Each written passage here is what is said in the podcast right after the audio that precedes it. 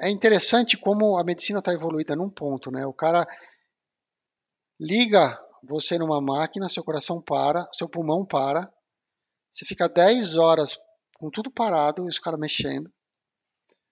Aí o cara liga os tubos de novo, dá um choque, volta. É, é, é fantástico você imaginar isso.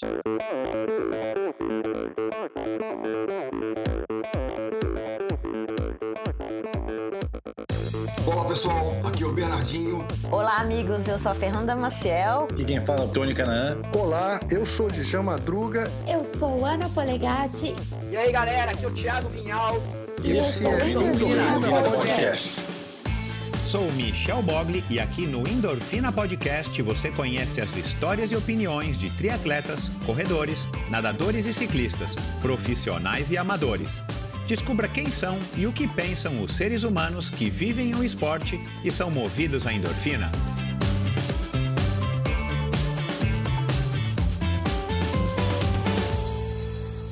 Olá, seja bem-vindo a mais um episódio do Endorfina Podcast. Esse e todos os episódios são editados pela produtora Pulsante. Siga arroba produtora Pulsante no Instagram. Bom, começando agora mais um episódio, um episódio mais um episódio que para mim foi um enorme prazer de estar tá gravando. Uma pessoa que eu conheço há muitos anos, um cara que eu estimo bastante, um cara super sério, um profissional competen competentíssimo e, e, um cara gente boa. Todo mundo que você que eu conheço, que conhece ele, também compartilha dessa mesma opinião. E é o Giancarlo Clini um paulistano, achei que ele fosse até do interior, descobri na nossa conversa que ele não é de Indaiatuba, onde ele mora há muitos e muitos anos, nós vamos falar aqui um pouquinho disso. Ele é um cara aí que, mais um, que eu recebo aqui no Endorfina, que tem a bicicleta como estilo de vida, né, para copiar aqui o jargão do meu, do meu amigo e também convidado Celso Anderson, que também apresenta um podcast, o Bike Hub. O, o Giancarlo Klein é outro convidado que tem aí a bicicleta é, muito forte, muito presente na sua vida. Inclusive, é, a gente vai falar disso. Ele teve aí, é, faz alguns anos, foi diagnosticado com um problema no coração. E, e, quando surgiu aí a possibilidade, o médico aventou a possibilidade dele não mais poder pedalar. Ele é que é um, ele é que é um cara que adora pedalar, como eu e como muita gente. Ele até cogitou deixar de lado o, a profissão dele, ele que é um importador das bicicletas Scott, aliás, patrocinadoras do Endorfina, né, patrocinadores do, do endorfina. Mas finalmente ele resolveu aí o problema e agora ele já está 100% liberado para pedalar, curtir, que é o que ele gosta, curtir as bikes elétricas, que é a fase que ele está hoje. E a gente vai falar sobre tudo isso, sobre a relação dele com a bicicleta, é, que começou com o BMX, assim como a minha, assim como de muita gente que passou por aqui. É, depois ele passou pelo BMX. Como é que foi essa relação dele com o mountain bike, depois da primeira vez que ele conseguiu pedalar numa mountain bike de verdade, não as, as mountain bikes que haviam aqui na época, né, como a, a Cruiser ou a, a, a Brandani Surf. É, ele pedalou numa mountain bike de verdade. E, e, aí mudou a, a, relação dele com a bicicleta. Mais ainda, ele se apaixonou, mais ainda, e acabou então é, enveredando para não se afastar nunca mais da bicicleta nesse mercado de importação de bicicletas. Primeiro, ele teve uma loja, a gente vai falar disso, a gente vai falar é, é de desafios, é, né, desse medo que ele teve de se afastar das bicicletas. Vamos falar um pouquinho aí de, de, da relação dele também com os animais. Ele junto com a Débora, aliás, muito obrigado, Débora, por ter cedido o Jean por essa horinha e meia, duas horas aí que a gente bateu um papo e, e gravou esse podcast. Ele, ao lado da Débora, também são dois apaixonados pelos animais, eles que já resgataram não sei quantos é, cachorros e possuem alguns tantos. Então a gente passa por tudo isso e muito mais nessa nossa conversa, nessa minha conversa né, com o Jean e que você agora vai ter o privilégio, o prazer de estar tá curtindo.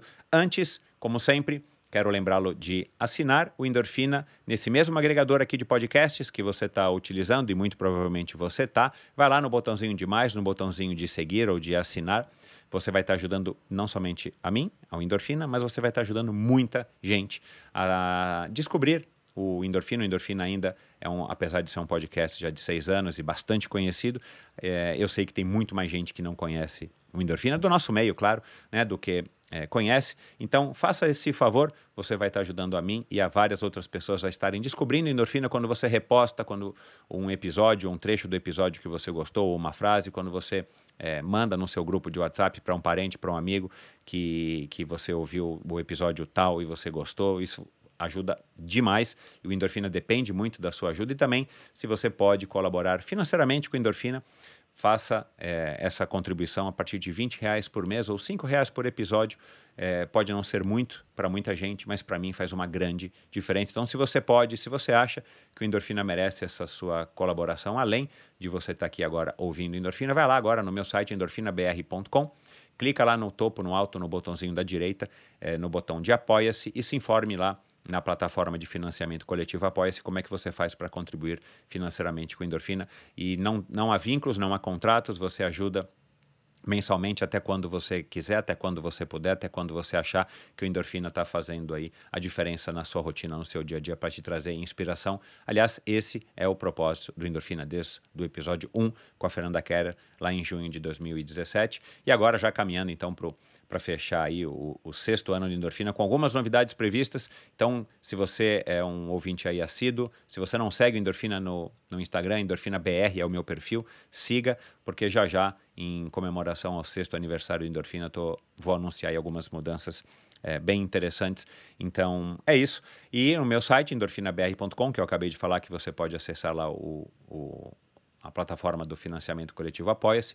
Você também tem um link para o meu canal no YouTube, onde você vai poder assistir essas conversas. Aliás, assine o, o Endorfina no YouTube para você também ver trechos dessa conversa para você ouvir as conversas na íntegra. Agora, todos os episódios do Endorfina, sem exceção, estão no Endorfina, a grande maioria ainda somente com imagem estática, mas a partir de 2021 já comecei a usar o vídeo e em breve também é, vídeos mais bem produzidos e tal, né? Já que eu montei um estúdio junto com o pessoal do Estema e com o pessoal do Três Lados da Corrida, dois outros podcasts muito legais. A gente montou um estúdio e já já eu vou estar utilizando o estúdio para estar gravando as imagens e recebendo meus convidados ao vivo. Essa é, é uma das novidades aí para o sexto aniversário do Endorfina. É, e lá no meu site você assina a newsletter semanal do Endorfina, que eu também recomendo. Lá você pode se informar a respeito de alguns assuntos diversos que foram conversados em cada um dos mais de 300 episódios. Lá você encontra links para as redes sociais, para os canais no YouTube dos meus convidados e curiosidades que foram às vezes mencionadas nos episódios. Eu acho links e coloco lá para ilustrar se você quer se aprofundar um pouquinho mais em algum assunto ou algum livro né, que foi conversado aí com, com, durante as conversas, durante os episódios do Endorfina. Então é isso, endorfinabr.com é o meu site. Informe-se lá também a respeito do Endorfina ao vivo e todas essas outras informações que eu acabei de passar aqui para vocês. E é isso. Vamos lá então para mais um episódio muito legal do Endorfina. Afinal de contas, quem é que não gosta de uma boa história, não é verdade? Recebo hoje um amigo de quase três décadas, mais uma pessoa que construiu sua vida e carreira em torno da bicicleta. Descendente de italianos, na sua casa comer significava ter saúde. No começo da adolescência veio o estirão, perdeu peso e viu a chegada do bicicross no Brasil. Começou a pedalar e o impacto nele foi tão grande que o levou a repetir de série três vezes na escola. Passava muitas horas do seu dia brincando com a sua Caloi Extra Light, procurando terrenos para construir rampas com os amigos, treinando manobras, rodando em estradas de terra e na pista da sua cidade. Aos 16 anos de idade, deixou o BMX para saltar mais alto com o motocross por alguns anos, até experimentar uma mountain bike de verdade. Foi paixão à primeira vista e, ao lado do irmão, montou uma bike shop. Sete dias da semana ele pensava em bicicletas. Em 1994, começou a representar a marca de bicicletas Scott e, em dois anos depois, passou a se dedicar exclusivamente à importação. Mesmo sendo um ciclista amador que se autodenomina não competitivo, ele já participou de alguns desafios de primeira grandeza, como o Gran Fond do Pinarello, o Letap do Tour na mítica montanha de Alpe d'Huez, na França, e a Brasil Ride em 2010 e 2011. Participou também de diversas edições das 12 horas de mountain bike do Big Biker e do Power Biker. Conosco aqui hoje, direto do quartel-general da Scott no Brasil, em Indaiatuba, o ciclista, corredor, esquiador e sinófilo Giancarlo Clini. Seja muito bem-vindo, Jean. Tudo bom, Michel? Tudo ótimo. Que bom estar aqui com você. Que bom, né, cara? Era uma conversa que, de novo, mais uma dessas conversas que eu estava ensaiando junto com você já faz algum tempo e finalmente deu certo agora para o comecinho de 2023. Ô Jean, e aí, cara, como é que tá a, a vida em Indaiatuba? Aliás, é, Indaiatuba, para mim, é uma, é uma cidade que, na minha cabeça, não sei quem foi que me falou isso em algum momento, que o clima aí é um clima muito mais, é, muito melhor, por exemplo, do que o clima, seja em Campinas ou até mesmo aqui em São Paulo. É, e eu dei uma olhada aqui na, no Wikipedia, né? Eu sou um cara curioso, eu vi que as médias de temperatura elas são até que relativamente altas, não tem um inverno muito rigoroso, pelo que diz aqui, e, e pelo jeito o céu é quase sempre é, limpo, né, cara? Acho que pela posição geográfica, cara. É, a, a cidade tem uma característica de, de radiação solar. Isso é uma história é, que, que, se conta aqui há muito tempo, que tem poucas localidades no mundo que tem a incidência do Sol como, como tem aqui tem épocas que o calor é excessivo. A gente sofre. Ah, é? É, é, uhum. é, quente, assim, é quente, é bem quente. Mas é uma cidade muito agradável. Muito agradável. Né? O fato de a gente estar no interior e ao mesmo tempo estar muito próximo de tudo, né? Próximo de São Paulo. Pois é. Isso é muito pois bacana. É. Cara, e você lembra onde é que você estava no tornado de 2005 que teve aí? Eu estava no escritório para que foram ventos assim, de eu 300 km por hora. Escritório, a minha esposa estava em casa, me ligou desesperada porque o tornado passou no condomínio aonde Nossa, a gente morava e ele passou ali e foi em direção ao distrito industrial. Então, a casa do meu irmão, por exemplo, a parte, a nossa casa não foi danificada, é, só a chuva de pedra, carro, essas coisas, mas a casa do meu irmão, ele passou na área da piscina e arrancou tudo, derrubou tudo, cerca, todo o jardim, fez uma faixa.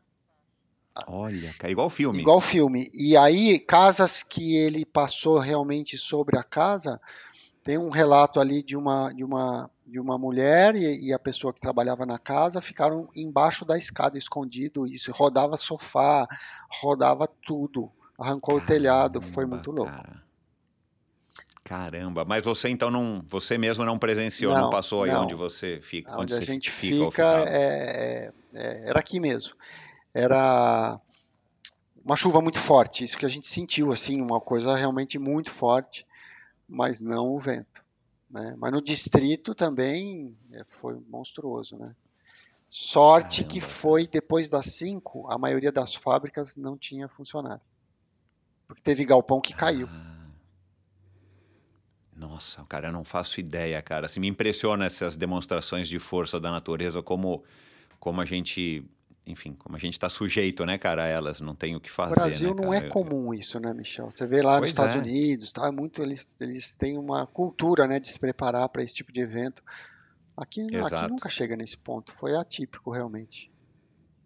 Caramba, meu, que. Acho que é o primeiro convidado que eu sei aqui que, que em quase seis anos de endorfina que passou por um tornado. Ainda bem que não, ainda bem que ele não passou muito perto muito de perto. vocês, ou mais é, perto do que ele é. já passou.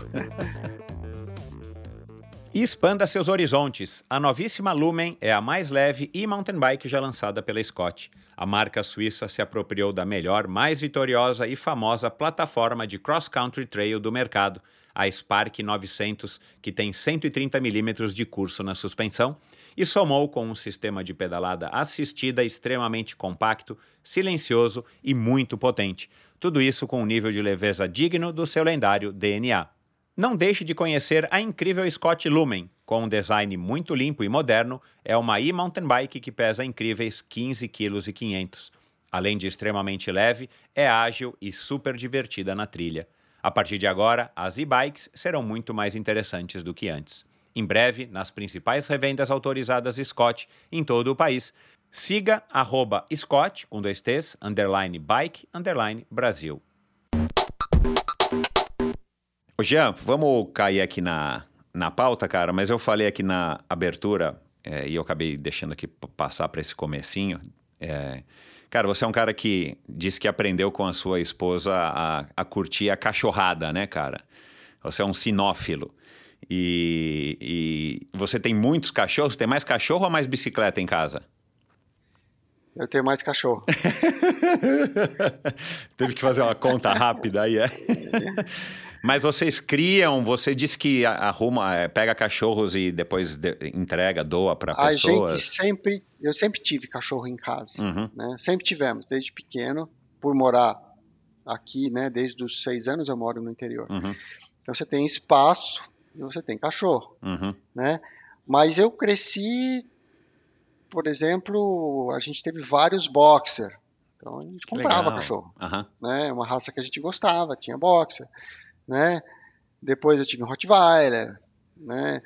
E, e assim foi. E aí quando uh, eu casei com a Débora, ela fez meio que um, fizemos um juramento. Ela pediu, ela falou, olha, você nunca mais vai comprar um cachorro.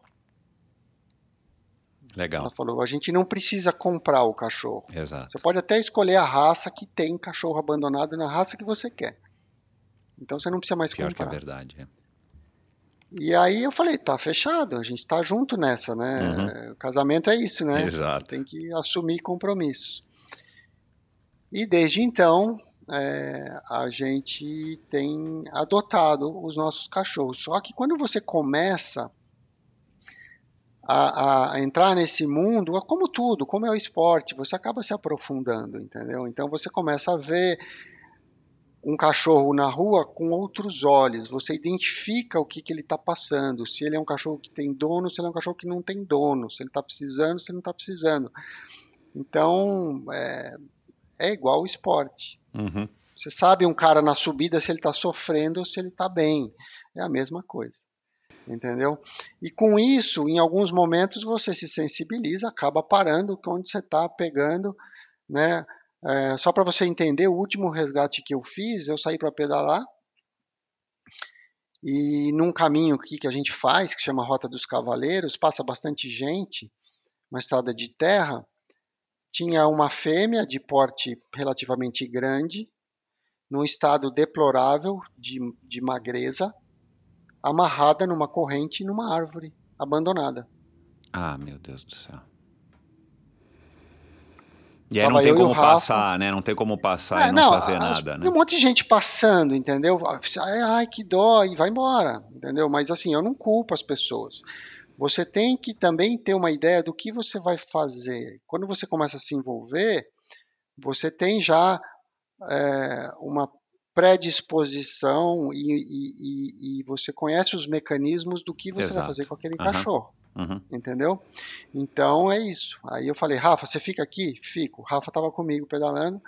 Voltei para Indaiatuba, peguei meu carro, joguei a bicicleta atrás, fui lá, peguei o cachorro, já liguei para Débora, falei, ó, tô levando um cachorro assim, assim, assim. Para onde a gente vai levar? A gente já tem várias clínicas que a gente conhece, tal. Vamos levar pro doutor tal. Aí levei. E bom, em resumo, tem um custo isso, não tem como. É, Exato, é, é. um, é um hobby, entendeu? Então a gente cuidou, a cachorra estava com doença do carrapato, estava extremamente magra, ela ficou sob nossos cuidados acho que três meses, numa casa de uma cuidadora que a gente pagava para ela ficar com o cachorro, porque era um cachorro já meio grande, mas muito boazinha. E já não dava para misturar com os nossos. É. É, você tem que pensar em tudo, né, cara? Não é só tudo, fazer tudo, a, a, caridade. Não, né? é, não é só pegar e. Ah, que legal, levei para o veterinário, agora. Entendeu? Então foram três meses que você tem ali uma preocupação, e daí, no final, ela foi morar num sítio em Itu que tem mais quatro cachorros, vive solta no meio dos carneiros, no meio das galinhas. Super, uhum. super. Tá melhor, tá melhor que os meus cachorros em casa, entendeu? Cara, isso dá uma satisfação, vê, não dá? Na hora que você vê o vídeo dela correndo, solta, saudável, linda, acabou. Ganhei, ganhei o, o ano, entendeu? Uhum. Então essa é uma, é, uma, é uma sensação bacana que a gente cultua, entendeu? Uhum. E quantos que você tem hoje, vocês têm em casa? Nós temos três em casa, temos dois no escritório, Uhum. Que foram resgatados há dois anos e eu não tinha onde pôr. Fica aqui com a gente, fica solto durante o dia, super bonzinho. Tenho uma que mora numa creche que não tinha onde pôr, porque o cachorro ele, né, não é culpa dele, mas ele tem o temperamento dele, né? Então, às vezes, depois que ele que ele se, se recompõe, ele demonstra o temperamento. Então, é às vezes é difícil conviver com os outros, né? Exato. Essa, é. por exemplo, está super bem, está numa creche, diria, ela fica brincando lá com os hóspedes, é um lugar que o pessoal leva cachorro para passar o dia, e ela se dá super bem. Uhum. É, então ela tá lá, tá, tá bem, tá, até hoje tá lá. Então, essa turminha aí. Tem uma gatinha também que a gente resgatou que vive em casa. Legal, cara. Que bom que tem gente como você. Eu conheço algumas pessoas, né, cara? E tem várias ONGs, mas eu, eu também acho, cara, assim. é, comprar cachorro com tanto cachorro por aí, né? é, parece não fazer não, muito mas sentido. eu acho que a gente- a e, e gente as não pessoas pode- abandonam, cara. O, pior, o, o que me choca é isso, cara. É, essa é a pior parte, assim. Eu acho, eu acho que a gente não pode, a gente não pode achar que isso é certo ou isso é errado. Eu acho que a pessoa tem o direito, sim, de comprar o cachorro que ela, é, porque assim, muitas vezes o cachorro adotado ele é uma loteria, Exato, né? exato. Então, a gente tem um- três cachorros em casa. Uma é o sonho de cachorro, em termos de temperamento. A outra está no meio termo. E o último, que é o Todd, que é o pequenininho, é o demônio da Tasmânia. Entendeu? Só que assim, ele ainda até vai fazer um ano, entendeu? Sei. Então eu acho É. que ele vai melhorar muito. Ele é inteligente, mas viu, ele é terrível. Então, você às vezes idealizar o cachorro que você quer ter para sua família, e aí você vai ver o temperamento daquela raça, o que mais se adequa à sua realidade. A chance de você ficar com aquele animal é muito maior. Então eu, eu não- eu não posso em nenhum momento condenar a pessoa que compra um cachorro. Eu não, não- não- me sinto é, à vontade e nem no direito de fazer isso. Acho que cada um tem que fazer o que o seu coração manda, entendeu? Uhum. Mas o abandono realmente eu condeno assim, porque assim, Cara, é. vai naquele dia no shopping, passa lá na pet shop, vê aquele filhote lindo, aquele coitadinho vai para sua casa, já tiraram ele da família, ele vai para sua casa, ele passa a adotar aquelas pessoas como a referência dele. Exato. E aí, de repente, aquele bicho de pelúcia vira um Golden Retriever de 30, 40 quilos. Que tem que sair, tem que passear, tem que gastar energia. Nossa, dá trabalho.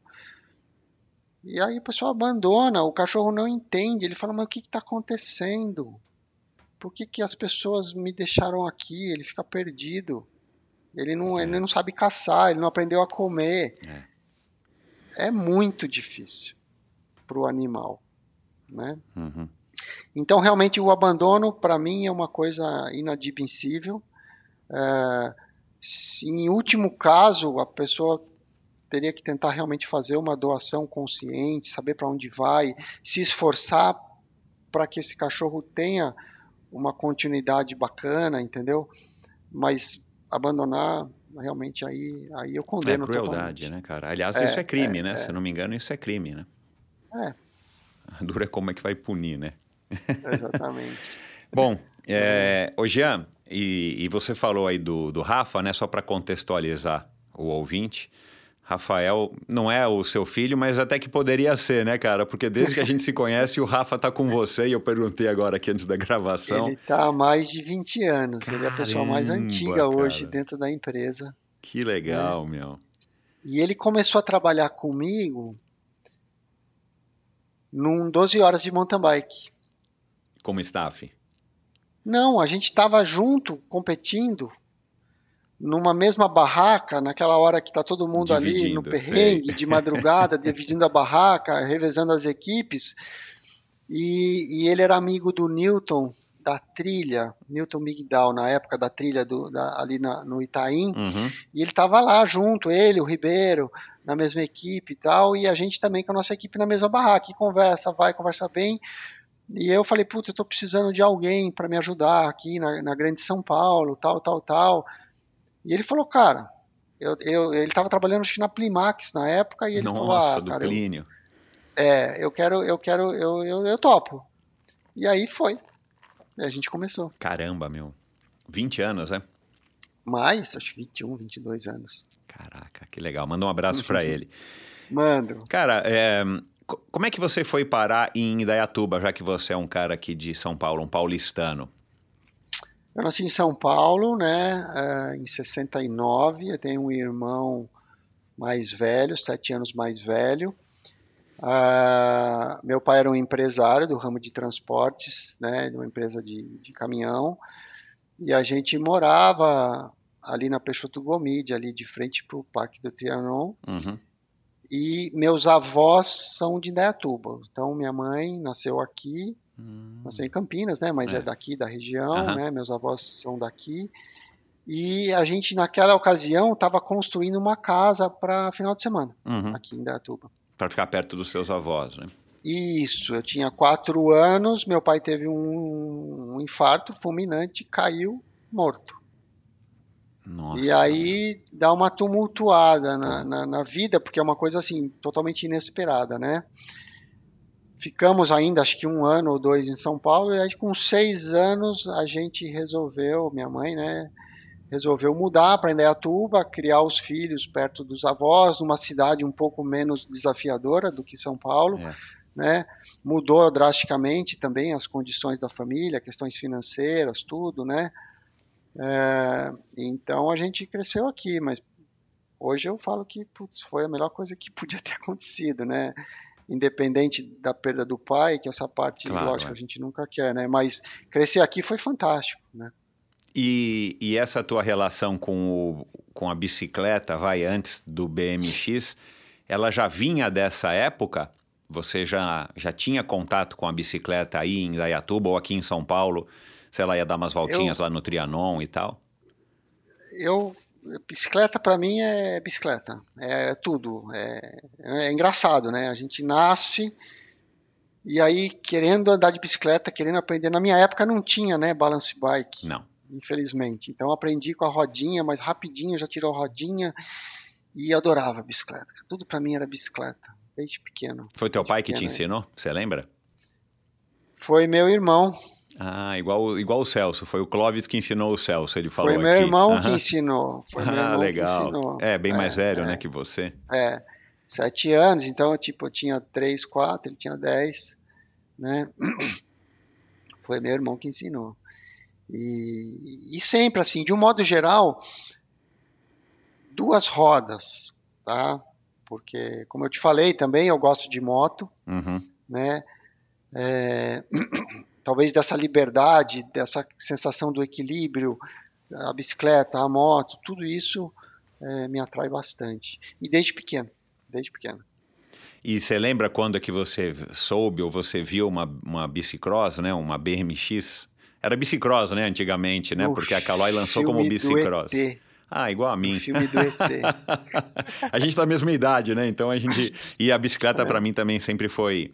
Assim, é, do primeiro ao décimo lugar era a bicicleta e depois vinha a bola ou o taco. O taco primeiro, depois a bola, né? Como a gente é da mesma idade. é. Exatamente, exatamente. Então, foi no assim, ET filme- também.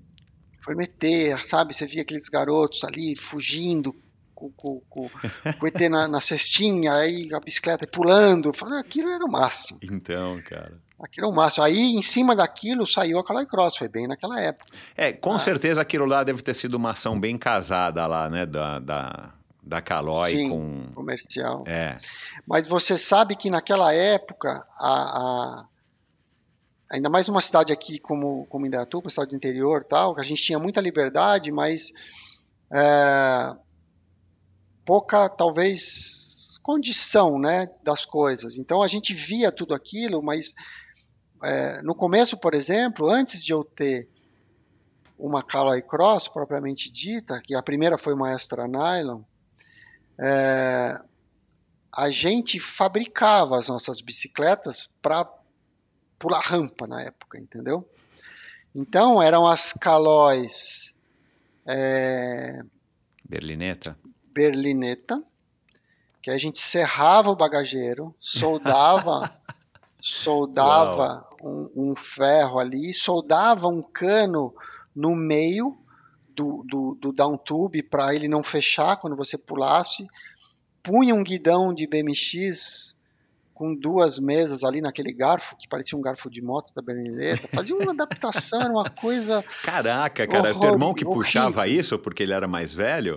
Não, não, não. Isso era um movimento meu, da minha turminha. E eu, eu passei a minha infância em bicicletaria. Aquelas bicicletarias bem Bicicletaria pequenininhas, mesmo, é. que a gente ia e às vezes eh, ficava ali, a gente mesmo ajudava a desmontar a bicicleta, aí o cara pintava na nossa frente, tudo mal feito. E a gente, depois de soldar, e aí, ah, e aí já ia pular, aí quebrava, aí voltava, aí remendava. Eu tive uma fase antes da, da Caraca, Cross meu. propriamente dita, a gente teve uma fase muito bacana de andar com enxada, enxadão, e tinha muito terreno aqui, fazer rampa. Foi muito legal. Puta, que bacana, né, cara? É, essa, essa memória provavelmente é o que te acompanha até hoje, já que você nunca deixou a bicicleta de lado, né? Uma memória afetiva da bicicleta, dessa liberdade do Muito. vento. E quando a gente é garoto, né, cara, assim, a minha história, né, da minha relação com a bicicleta, eu tô vendo que é muito semelhante à sua, mas eu morava na megalópole desvairada. Mas, cara, é dar volta no quarteirão, e no quarteirão onde eu morava, quando eu morava com a minha mãe, você não precisava atravessar nenhuma rua, era um quarteirão fechado de fato, não tinha que atravessar nada. E um quarteirão grande, cara, era uma- um sinônimo de que você estava saindo do prédio, né? Saindo do condomínio, você estava tendo essa liberdade, né? De poder ir e vir é, a hora que você quisesse, mais ou menos, é, ir para onde você quisesse. E aí eu fui descobrindo aos poucos que só pode ser isso, cara, o gosto que eu tenho pela bicicleta até hoje, né, cara? Assim, fui pedalar hoje cedo. Cara, é um, assim, cara, um dia bonito e tal, cara, você fala, meu, não tem, não tem outra coisa para fazer, o que, que eu vou fazer, né?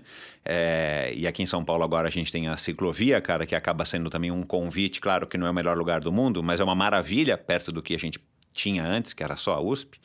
Então, cara, é- é- essa, essa relação com a bicicleta, ela, ela para mim, no meu caso, ela é muito afetiva porque remonta dessa época de ficar fazendo rampa aí nas obras, ficar montando rampa, põe em cima de pneu, aí ela fica balançando, aí Sim. dá um jeito de pregar e faz isso, faz aquilo.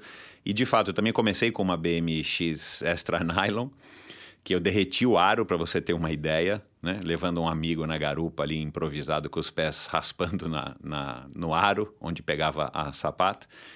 E depois, acho que em um Natal e tal, assim, minha mãe deu uma Extra Light vermelha pro meu irmão era o e era o sonho. Aí era o era o supra- sonho. Aí era o sonho. Tive- É, Você chegou a correr de Light. BMX? Você chegou a participar de Corri, provas? Corri. Corri. Indatuba, Indatuba teve um movimento muito forte nessa época. É, um grupo grande e a gente tinha um pai de um garoto que trabalhava no aeroporto, ele era mecânico da Alitalia na época. E, e o garoto dele tinha acho que nove anos, Gabriel Moura, e, e na categoria assim ele era excepcional. Uhum. Então o pai era muito participativo. Ah, legal. E ele meio que encampou o projeto da molecada. Ele falava na prefeitura, ele pedia ônibus para levar a gente correr em São Paulo.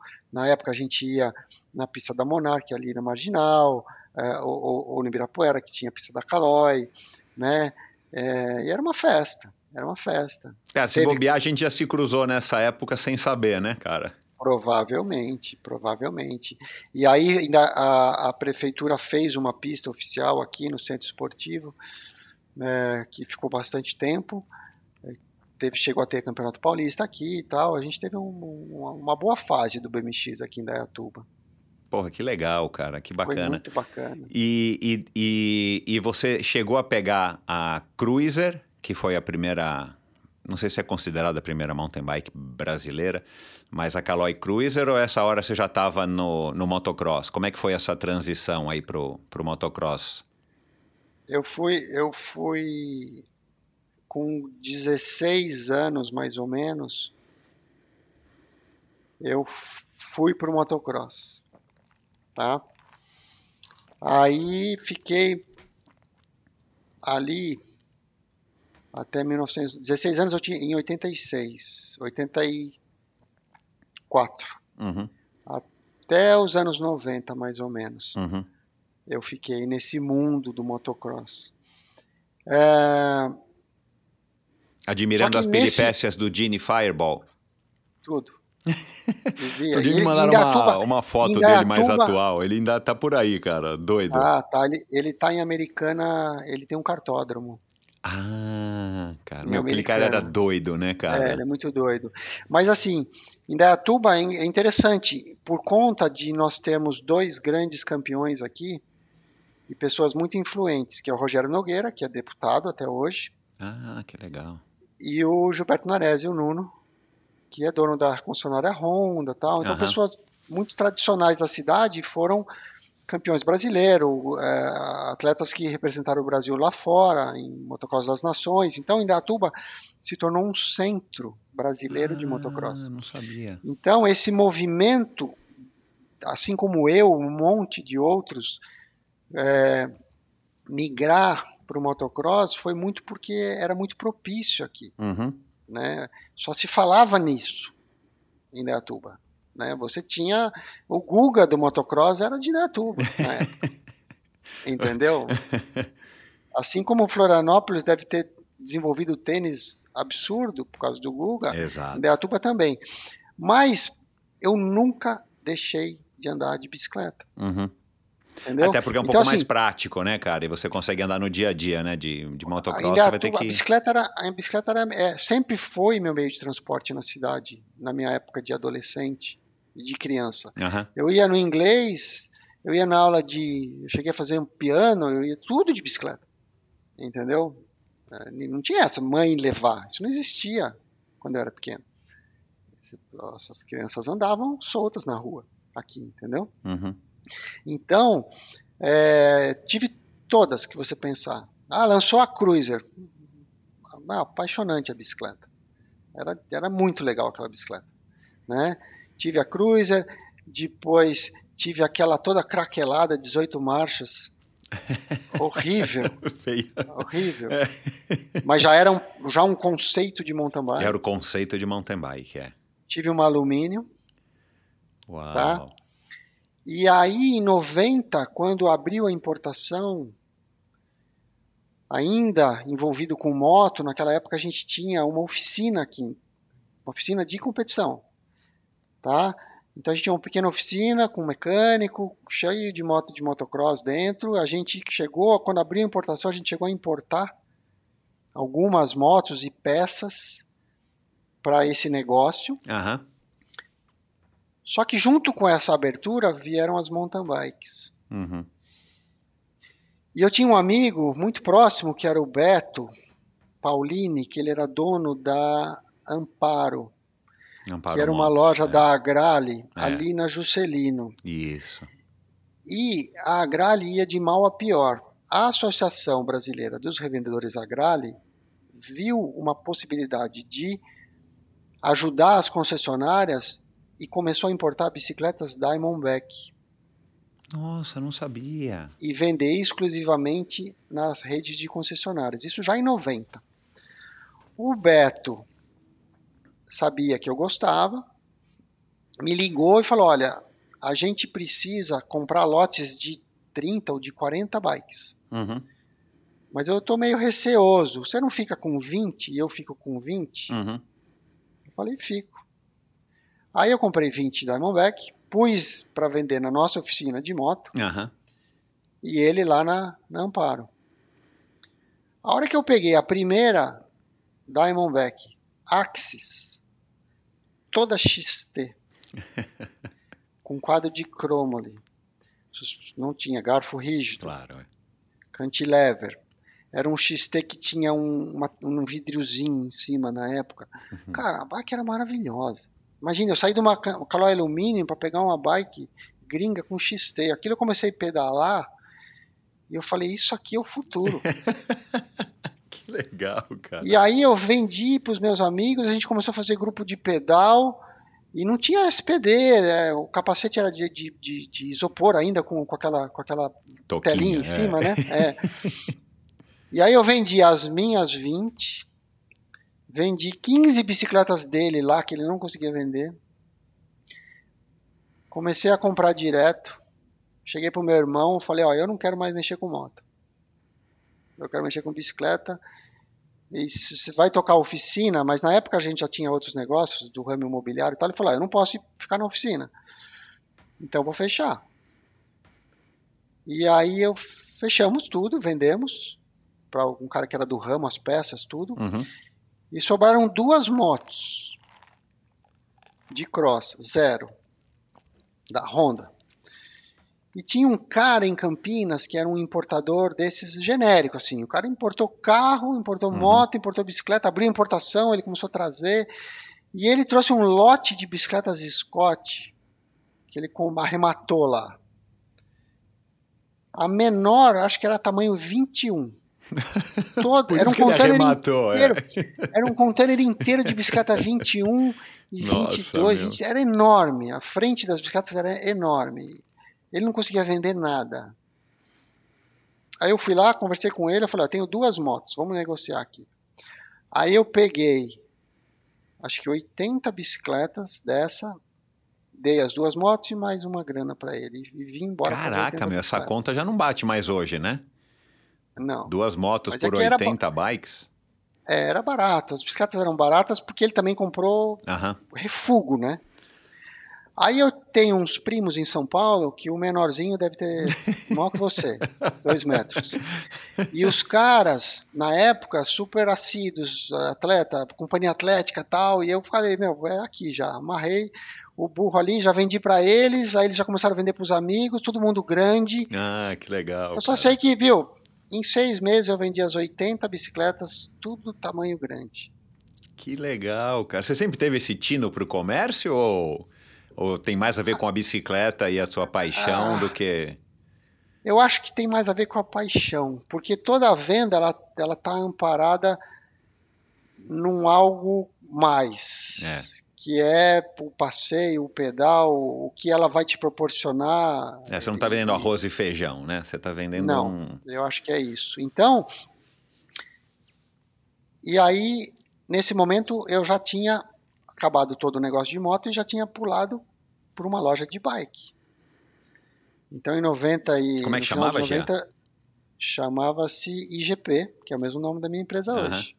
Começou como IGP.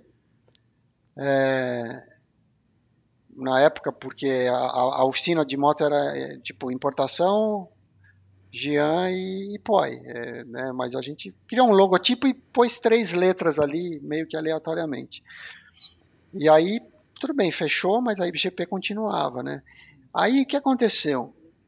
É, existia aquela vontade, né? Eu, eu comecei a trabalhar forte com a Diamondback, com a Giant.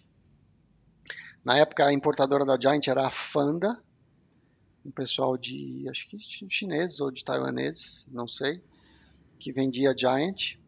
Eles tinham uma loja deles ali também eh, no Itaim. Cheguei aí lá, ficar uma semana trabalhando de ajudante para o Miguel Duarte, que era ex-ciclista da Caloi, ele era o chefe da oficina, para eu aprender a centrar a roda, fazer as coisas, porque eu tinha loja ali e era meio que eu fazia tudo ali, Uhum. montava as bicicletas e tal. Uhum. Fiquei, fiz um estágio lá com ele, finado Miguel Duarte. E aí, eh, o negócio foi se desenvolvendo nessa linha, talvez do meu estilo de trabalhar, entendeu? Uhum. Então, assim, todo, todo sábado fechava a loja, na frente da loja tinha 40, 50 pessoas esperando para sair o pedal. Todo sábado. Que legal, cara. Então, meio que eu comia ali uma marmitinha antes de fechar, pegava a bike e vambora, pessoal. E a gente saía, né? O cara meu, comprou uma bicicleta eu tava ligando. Ó, final de semana vamos pedalar, vamos fazer isso, fazer aquilo. Né? Fiz muitos amigos esse tempo todo. Você foi formando a tua turma ali, né? Quer dizer, a comunidade dos Exatamente. ciclistas É, de Indaiatuba. E, e esse é, talvez, um dos grandes fenômenos do mercado de bicicleta do Brasil. Toda loja tem uma comunidade. Né? Principalmente as, as, lojas das grandes cidades também, mas hoje talvez está um pouco mais profissionalizado, um pouco mais comercial. Uhum. Mas você vai nas cidades do interior, toda loja é uma família que gira em volta do pedal. Não tem como, né? Então, passado ali 92, 93, 94, aquela coisa, para que lado eu vou? Quais são as possibilidades de crescimento, né? A Na loja vendendo, tinha... você ainda continuava bem, com o Diamondback vendendo e Giant? bem, sim, vendendo bem, mas o mercado era muito limitado em relação ao que é hoje, Meu, né? Muito. Era você abre as limitado. revistas, né, cara? De vez em quando alguém me doa uma, eu acho, não sei aonde, cara. Você abre as revistas, as propagandas, né, cara? Os produtos, meu, era uma coisa. Não, para você ter uma ideia, é, em 95, quando teve um salão das duas rodas, foi o primeiro ano como importador da Scott. Uhum. A gente apresentou lá num stand super pequenininho uh, as nossas bicicletas, né? Naquele momento, eu conheci o Dani e o Cabeça no stand da Stax. Nossa, você lembra, cara? Quem é das antigas lembra da Stax. Ai, cara, quebrou uma mesa, coitado de um amigo meu, cara. Passou numa lombada na Rio Santos, cara. Eu nunca vou esquecer, cara. Eu que falei para ele, compra Stax, eu tava usando, o Dani, né? Não, um o produto negócio. era lindo, né? ai, ai. O produto era lindo. É. Então, assim, dali, por exemplo, eu conheci, dali eu fiquei sabendo da Pedal Power e eu conversei com eles para falar o seguinte: olha, eu tenho às vezes alguma situação de manutenção de suspensão dianteira que estava começando a suspensão dianteira naquela época. Uhum. Né? E eu não sei o que eu faço. Aí o Marcelo, cabeça, falou: olha, leva na pedal que o Dani faz. Aí, de vez em quando, eu pegava, punha no carro, levava na pedal para ele fazer a manutenção para mim, entendeu? Nossa senhora, mano. Muita história. então, assim, as possibilidades na minha cabeça era me mudar para São Paulo, abrir uma loja, aonde eu teria talvez um mercado mais pujante para tocar, ou fazer algo no atacado, para eu não precisar sair do interior. E uhum. aí foi o caminho que eu resolvi trilhar eu tinha um, um, talvez uma queda pela marca Scott por conta da história deles do motocross, depois a vivência que eu tive com aquele lote de bicicletas que eu comprei, e o fato daquele momento a Scott não estar presente nos Estados Unidos. A Scott só existia na Europa. Então, ninguém queria saber da Scott naquela época. Uhum. Todo mundo estava atrás da Trek, da Specialized, da, é. Porque assim, a minha condição também ela não era muito, vamos dizer, favorável. Eu era um lojista com condições limitadas de investimento, ou seja, eu não podia chegar numa marca grande que disputar ali com outras empresas. Então, eu mandei um fax para a Scott, na época era um fax. A Scott, ela, ela, ela não era então americana, ela era já suíça? Já era. E aquele era Scott suíça. USA? né, do, do guidão Ela Scott. é uma marca americana de 1958, foi ah. fundada por um cara que chama Ed Scott, ah, meio professor isso. Pardal. Aham. Ele, o grande produto dele, aonde ele existiu, foi o bastão de esqui Aham. cônico em alumínio. Ele fez essa patente, o que é usado Uau. até hoje. Uau. Né? Em cima disso, a empresa se desenvolveu no mercado de esporte de inverno e passou a ser uma referência neste produto, uhum. né? E aí ele fez o guidão clipe. Para quem não na sabe, né, de, cara, é, foi Scott Na década de 70, ele que inventou o guidão clipe, né? Na época acho que foi o Ed Merckx que ganhou, né? Usando o, foi Ed Merckx? O Greg LeMond. Greg LeMond ganhou utilizando o, o guidão clipe. Então, ou seja, a Scott tem uma história, o slogan deles, né, inovação, tecnologia e design. Isso vem desde 1958.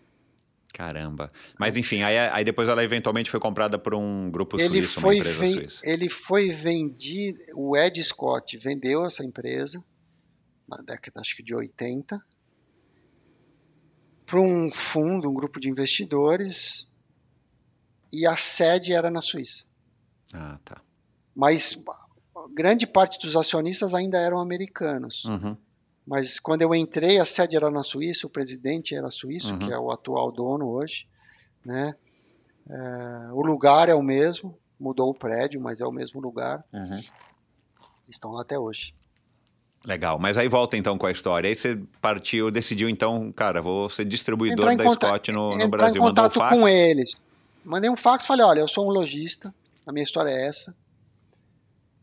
E, e eu queria saber se eu consigo trabalhar com vocês. E os caras responderam, falaram, olha, beleza. Paga, adiantado, Claro. né? E, e beleza, pode começar. A gente tem um cara que vai estar passando por aí daqui seis meses numa visita da América do Sul. De repente ele visita vocês, mas se você quiser já comprar alguma coisa, a gente tem aqui umas bicicletas que a gente pode te vender e tal. E a gente comprou o primeiro container no final de 94. Um container de 20 com 150 bicicletas. Modelo Cric, um modelo de Chromoly com câmbio SLX atrás, ou STX na época, não tinha o Deore ainda. Suspensão Unishock, que parecia um garfo com elastômero, e aquele guidão com o bar end integrado. Quem é das antigas conhece esse produto. Uhum. Ali a gente importou. Primeiro eu cheguei em casa, né, com uma ideia e falei, gente, ó, minha mãe e meu irmão, tô com essa ideia aqui, eu mandei esse fax, responderam e precisamos de dinheiro.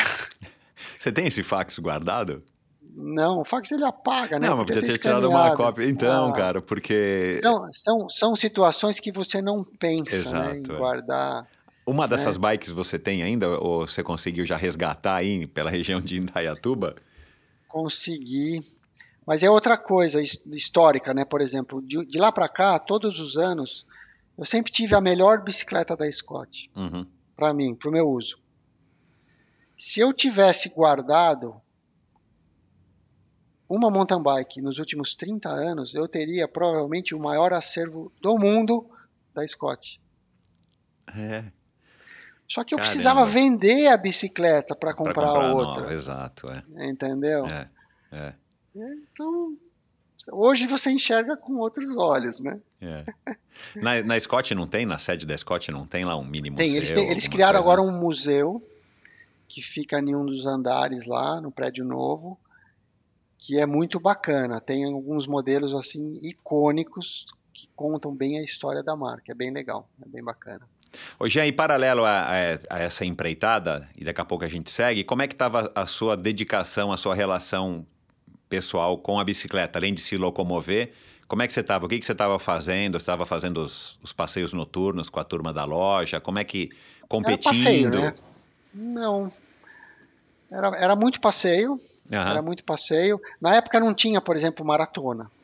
Você tinha o Campeonato Paulista, e aí você tinha o downhill, você tinha o cross country, você tinha o trip trail e o É. uphill, né? Você tinha e normalmente era o mesmo cara que fazia todas as modalidades. Exato, é. Então você tinha ali e com a mesma bicicleta, né? Então chegava lá a equipe Calói, era o, era o, o, o finado Camon, né? O Ravelli, é, o Vando e, e quem ganhava era quem ganhava tudo na época, né? E ali eles corriam, corriam o downhill com a mesma bicicleta de 60 milímetros de curso na frente corria o uphill, corria o cross country, aí eu tinha o trip trail, era muito engraçado, né? Então a gente acompanhava assim, mas eu, eu, não, eu não competia, eu Uhum. me focava muito na loja na época. Cheguei a organizar algumas etapas aqui na cidade, né? É, até para fomentar, foi bacana. Uhum. Mas o meu foco realmente era passeio. A gente pedalava de noite, a gente pedalava de final de semana, Uhum. não, não faltava. Uhum. Não faltava grupo de pedal aqui. E sempre, e sempre de mountain bike, né? É, depois que eventualmente você começou a também pedalar com uma bicicleta né, de uma road bike? É, começou. Eu lembro que depois de uns 3, 4 anos que eu estava com a loja, 97, 98, surgiu aquela. Porque Indatuba sempre teve a prova 1 de maio, né? Eu sempre assisti a prova de ciclismo, que tem mais de 50 anos. Uhum. E aí aquilo eu falei, pô, agora queria experimentar essa outra parte também, né? Aham. Aí eu comprei uma Raleigh com 105, Uhum. quadro de alumínio, colado, cachimbo, Uhum. né? Bicicleta mole. A Os manteigada. padrões de hoje. É. Os padrões de hoje, mas era uma super bicicleta. O que você tinha na época era, só eram essas bicicletas e as Giant, que eram maravilhosas, né? Aquelas bikes de carbono, mas também cachimbadas. Claro, é. Com o cachimbo cromado, assim, né? É, Escovado, era alumínio lindo, as bicicletas eram polido. lindas, né? É. E aí, eu lembro que a minha primeira prova, primeiro de maio, eu fiz na categoria estreante com uma bermuda de lycra, é, uma camiseta de algodão, um capacete de isopor, tênis de corrida e firma-pé. Nossa senhora, meu, E parece a gente é fazia era. mountain bike vestido assim na época, no começo também. Uhum. O máximo que se tinha era bermuda e o capacete e um óculos da Bolé que a Primax que importava. Era isso aí, Eu usei muito esse óculos da Bolé, cara. entendeu? E, e aí dali, dali eu comecei praticar o ciclismo, mas a minha paixão sempre foi a terra, o mountain bike, a terra. É, É que já vem lá do BMX, né, cara? E depois virou Vem, bicicross e. bem, É, quer dizer, motocross. E quando é que você largou Bem. um a, a- a moto? Então, a moto, a moto eu larguei no momento que eu abri a loja de bike, que eu Uhum. vendi tudo, eu larguei a moto. Então, Ah, assim, largou, tá. no final de 89 para 90, eu, eu, eu, eu larguei totalmente a moto. Uhum. E isso vem até agora, sei lá, 15 anos atrás. Uhum. Zero. Zero moto. Uhum. Né? Recentemente que eu voltei a ter moto para viajar com a minha esposa, ela gosta também, Uhum. né? É, mas fora isso eu fiquei, sei lá, 20 anos praticamente sem andar de moto. Ô Jean, você mergulhou tão firme, tão forte na, no BMX que você repetiu de ano, né? Três vezes, cara. É, fala um pouquinho é, dessa tua. O que, que você via, cara? O que, que tinha no, no BMX que te fez mergulhar nesse nível, né, cara? Assim, que eu imagino, coitada da tua mãe, cara. Deve ter passado uns maus bocados com você ali. Passava, meu, passava. Passava porque. é, Eu, não, eu não acho que. Eu não posso culpar o BMX. Eu acho que tem um, é a questão de perfil, Uhum. né? No momento que eu, eu comecei a trabalhar na loja de bicicleta,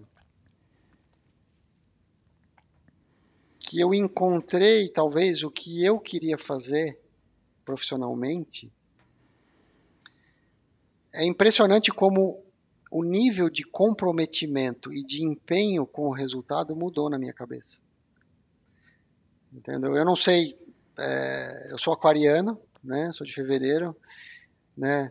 Não, não, não, não tenho essas questões muito a fundo, mas eu vejo que algumas características são muito semelhantes nas pessoas Aham. do mesmo signo, né? Uhum. E eu sempre fui dessa coisa do, do emocional. Eu, eu, eu, eu preciso sentir, e aí eu tenho motivação, eu tenho empenho, eu me dedico de corpo e alma. E assim, a, a escola sempre foi um peso para mim. Era estudar para passar de ano. Por quê? Porque eu não conseguia ver o porquê. Aham. Entendeu? Uhum. Então fui indo, fui indo, fui indo, fui indo, fui indo. Aí de repente, com, com 11 anos, você entra na quinta série, você começa nesse movimento de cortar berlineta, pintar bicicleta, pular rampa, quebrar quadro, cavar buraco. E viu, chegava da escola, almoçava, minha mãe só ia me ver de noite. Era impressionante. E ela ficava louca da vida. E aí eu fiz a quinta, repeti, passei, fiz a sexta, repeti, passei, fiz a sétima, repeti, passei, aí eu parei de repetir. tá bom, né, cara? É, exatamente. Mas, por um lado, eu me cobro hoje, eu falo, pô, eu podia ter sido um pouquinho mais responsável, né? Podia ter me empenhado mais nos meus estudos, não custava nada, eu, eu, eu tinha condições totais de conciliar, né? Me considero uma pessoa, é, vamos dizer, de, de, de inteligência normal, então podia fazer tranquilamente os dois, mas eu não fiz, cara. Eu, eu, queria fazer o que eu queria fazer. Eu acho que, que nem uma pessoa, às vezes, que é um, que canta, que dança. É uhum. É uma pessoa ela, ela só quer fazer aquilo. Não, e na tua cabeça você tinha uma coisa que estava ocupando, enfim, os seus pensamentos e o seu tempo, que era bike, né? Então aí, Eu cara, sentava foi... para fazer lição, as coisas não vinham na minha cabeça, cara. Impressionante. Ai, ai. Então, e é interessante, porque assim, era uma preocupação em casa, tipo assim, o que que esse moleque vai fazer da vida? Eu tenho um irmão uhum. sete anos mais velho. Oh, então, cara, eu, eu, imagino a tua mãe, coitada, cara, né? Viúva, né, com esse desafio de estar tá, de tá criando. Exatamente. Vai, dois meninos, né? Mas você era o mais novo, é o que, o que estava demandando Sim. mais atenção. E tem uma, uma coisa interessante: quando eu abri a loja de bike, para ela foi muito difícil. Porque ela olhava e falava, pô, viu, vai fazer alguma coisa, cara. Vai fazer engenharia vai fazer, viu? A gente tinha uma empresa do ramo imobiliário, vai trabalhar com o seu irmão, pelo amor de Deus. Você vai ficar nessa bicicletaria aí, consertando pneu de bicicleta. É, então, cara, tem esse estigma. Então, realidade, tinha, né, esse estigma, porque era a realidade, tinha, né? Era a realidade da época, né? E eu felizão, felizão. Cheguei, acordava cedo, motivadaço para ir para o trabalho e, e, e fazer os passeios e puxar os grupos. Nossa, eu adorava adorava, entendeu? Então, é, eu sou muito grato à minha mãe, lógico, né, por tudo que ela propiciou para a gente, porque ela perdeu meu pai, a gente era muito novo e ela conseguiu fazer o papel dela muito bem feito, deu grandes exemplos. Mas neste momento de, de, vamos dizer, do meu amadurecimento, talvez eu tive um amadurecimento mais tardio, eu era muito nesse lado emocional, ah, o papel do meu irmão foi muito importante. Porque ele segurava a bronca. Quando eu cheguei e falei, viu, o negócio da Scott, assim, assim, assim, minha mãe falou, pô, vai botar mais dinheiro nesse negócio? E ele falou, não, o negócio é bacana. Ele, ele, porque a opinião dele era muito importante. Claro, é, porque né, era, um, era, um, era um trio ali, você é o mais novo, né? É, e ele sempre apoiou, entendeu? Esse lado. É, e apoia até hoje, a gente está junto, né? A gente é sócio.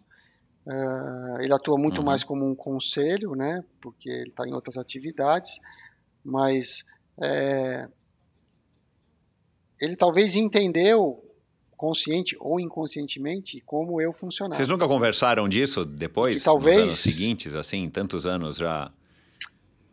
Eu acho que nesse nível não. Ele sabe que eu sou super grato, né? A nossa relação. Mas é o que, que fez ele acreditar no negócio? Que era um negócio novo, um negócio, né? Numa época que o Brasil era outro. Eu né? acho que eu tava, eu acho que eu estava fazendo um caminho que ele talvez gostaria de ter feito. Uhum. Entendeu? no sentido do esporte. Ele anda de uhum. moto até hoje. Ele tem 60 uhum. anos. Ele é pela segunda vez ele vai fazer uma prova de moto do Mundial de Enduro na Romênia. Caraca, levou a sério mesmo. Um hobby levado a sério. Ele fez, ele fez vários ralis do sertão. Ah, que legal. É, não fez o Paris-Dakar por questões também financeiras. É um projeto muito ambicioso, mas era um sonho que ele tinha. Então, assim, o cara, com certeza, ele participou desse projeto com o coração também. E com uma visão de Entendeu? irmão, né, cara? Que não é a visão de pai, De não é a visão irmão, de mãe, não lógico. tem a preocupação que o pai e que a mãe têm, né? Então foi, foi um, Exatamente. um irmão mais velho parceiro. eu acho que ele, ele por estar talvez mais na rua ali do nosso lado, ele via o, o meu comportamento diferente. O quanto eu me dedicava à loja. Existia uma ruptura ali, um amadurecimento, um compromisso com uma coisa que não- na minha cabeça não podia dar errado. Uhum, Isso antes, na escola, por exemplo, não era assim, uhum, entendeu? uhum. Então eu acho que foi até uma coisa meio instintiva da parte dele, mas que foi super importante, foi crucial para a gente chegar onde a gente chegou hoje, entendeu? Porque se eu tivesse dois contra um, eu ia ser voto vencido, Exato, exato. né? E, e, lógico, minha mãe não foi radical de nada, ela só ponderou, olha, mas pô, na época, sei lá, acho que eram 35 mil dólares, na época era bastante dinheiro, entendeu? Aham. E ainda tinha o custo da importação, isso era só o FOB. Né? Então, foi, eu acho que tudo que tem que acontecer, acontece. É, e só um parênteses aqui, o, o BMX, o Bicicross, nu- nunca mais voltou, né? Como esporte, né, você está falando? É, é, porque você, você é, trabalhava com bicicleta, tinha a loja de bicicleta, mas é, é meio que um bicicross é meio que uma passagem, né, cara? É, assim, eu tenho um é. pouco dessa impressão, né, cara? Até talvez por conta do tamanho da bicicleta, eu não sei. Né? É, ele foi, ele foi substituído pelo mountain bike. O mountain bike É, ele trouxe para a bicicleta uma popularização que ninguém consegue. é. Né? Então, assim, eu não ia conseguir viver do BMX com uma loja de bicicleta, assim como é muito difícil você viver do ciclismo naquela época com uma loja. Ah, mas o seu Portolano vivia.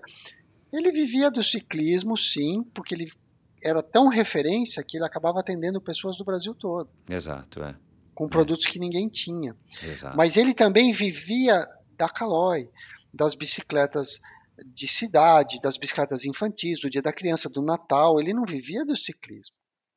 O BMX ele te limita, assim como o ciclismo. Hoje diferente, as pessoas têm uma uma cabeça mais aberta para experimentar uma bicicleta de ciclismo, mas viu?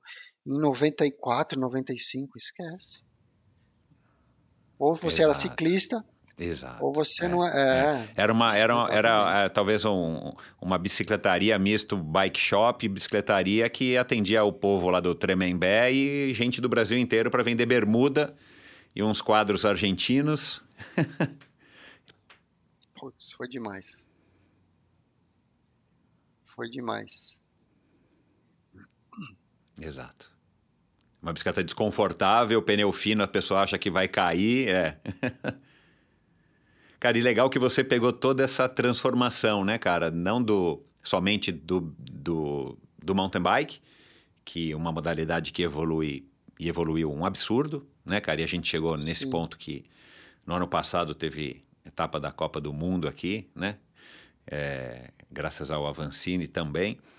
E, mas a gente mudou. O, o, pra gente, cara, que é dessa época que, que a bicicleta não tinha suspensão, época da, da Cruiser, cara, a gente vê a quantidade de gente andando de bicicleta, mesmo que seja a passeio, né? É, em cidades grandes e em cidades menores, cara, é uma coisa que é, era impensável, né, cara? É, talvez fosse até um sonho nosso, uma vontade, um desejo, tipo, ah, tomara que mais gente ande de bicicleta para a gente não ser tão hostilizado no trânsito, nas ruas e tal, até perante os nossos pais, né? Mas, cara, você pegou toda essa evolução do mercado, né, cara? Faz aí uma, uma, um balanço, uma reflexão disso aí na tua visão. Ah, é, é isso, né? Só faltou a balance bike, né? Foi uma coisa que veio depois, né? Mas assim, na minha cabeça, é, eu lembro, eu lembro assim, com certo vagamente, mas eu lembro de, de do dia que eu tirei a rodinha, sabe? Assim, foi meio até meio forçado, né? Meu irmão sempre foi é, duro no bom sentido, né? Comigo. Então, ah, quero tirar a rodinha. Então tá bom, vamos tirar. E aí tirou. Só que daí eu, aí eu não conseguia. Ah, não, não põe pra mim. Esquece. Nunca mais você vai ter rodinha. E vai. Ah, mas eu vou cair. Chorava. Vai. Empurrava, saía correndo. Daqui a pouco eu estava andando. Caía, ralei o joelho. Entendeu? Então, e, e, e eu lembro, assim, não com as imagens, eu era muito novo, mas eu lembro dele ter tirado a rodinha meio na porrada. Eu lembro quando eu aprendi a dirigir também, né? Eu enchi o saco dele para ensinar a dirigir. Ele tinha um Fiat 147. Quero, quero, quero, quero, quero, quero, quero, quero, quero. E aí ele falou: tá bom, vai. Pôs o carro para fora, senta aí. Aí, ó, engata a primeira, você vai saindo devagar, aí o carro morria. Aí engata a primeira, o carro morria. Aí eu falei, ah, não quero mais. Aí comecei a chorar. Não, agora você vai. e, aí, e aí também, aprendi a dirigir na porrada, entendeu? Então, mas assim, são, são fatos uhum. que eu lembro com, com muito carinho, entendeu? Não com, com, com mágoa, porque eu, eu, sempre você vê que assim, é sempre querendo o bem, entendeu? E, e, e aí uhum. É isso, é desde o BMX, desde a da bicicletinha infantil, é, desde a Caloi Cruiser, desde a craquelada que eu falei. Acho que a craquelada para mim foi a pior bicicleta que eu tive. Né? Porque ela era muito ruim, era um câmbio 18 marchas que não era indexado, era muito ruim aquela bicicleta. Mas todo mundo passou por ela, né? Era um mountain bike da época, né? Foi muito bacana, uhum. É uma, é uma bicicleta. Para mim, para mim a criança tinha que nascer, o berço tinha que ter duas rodas só.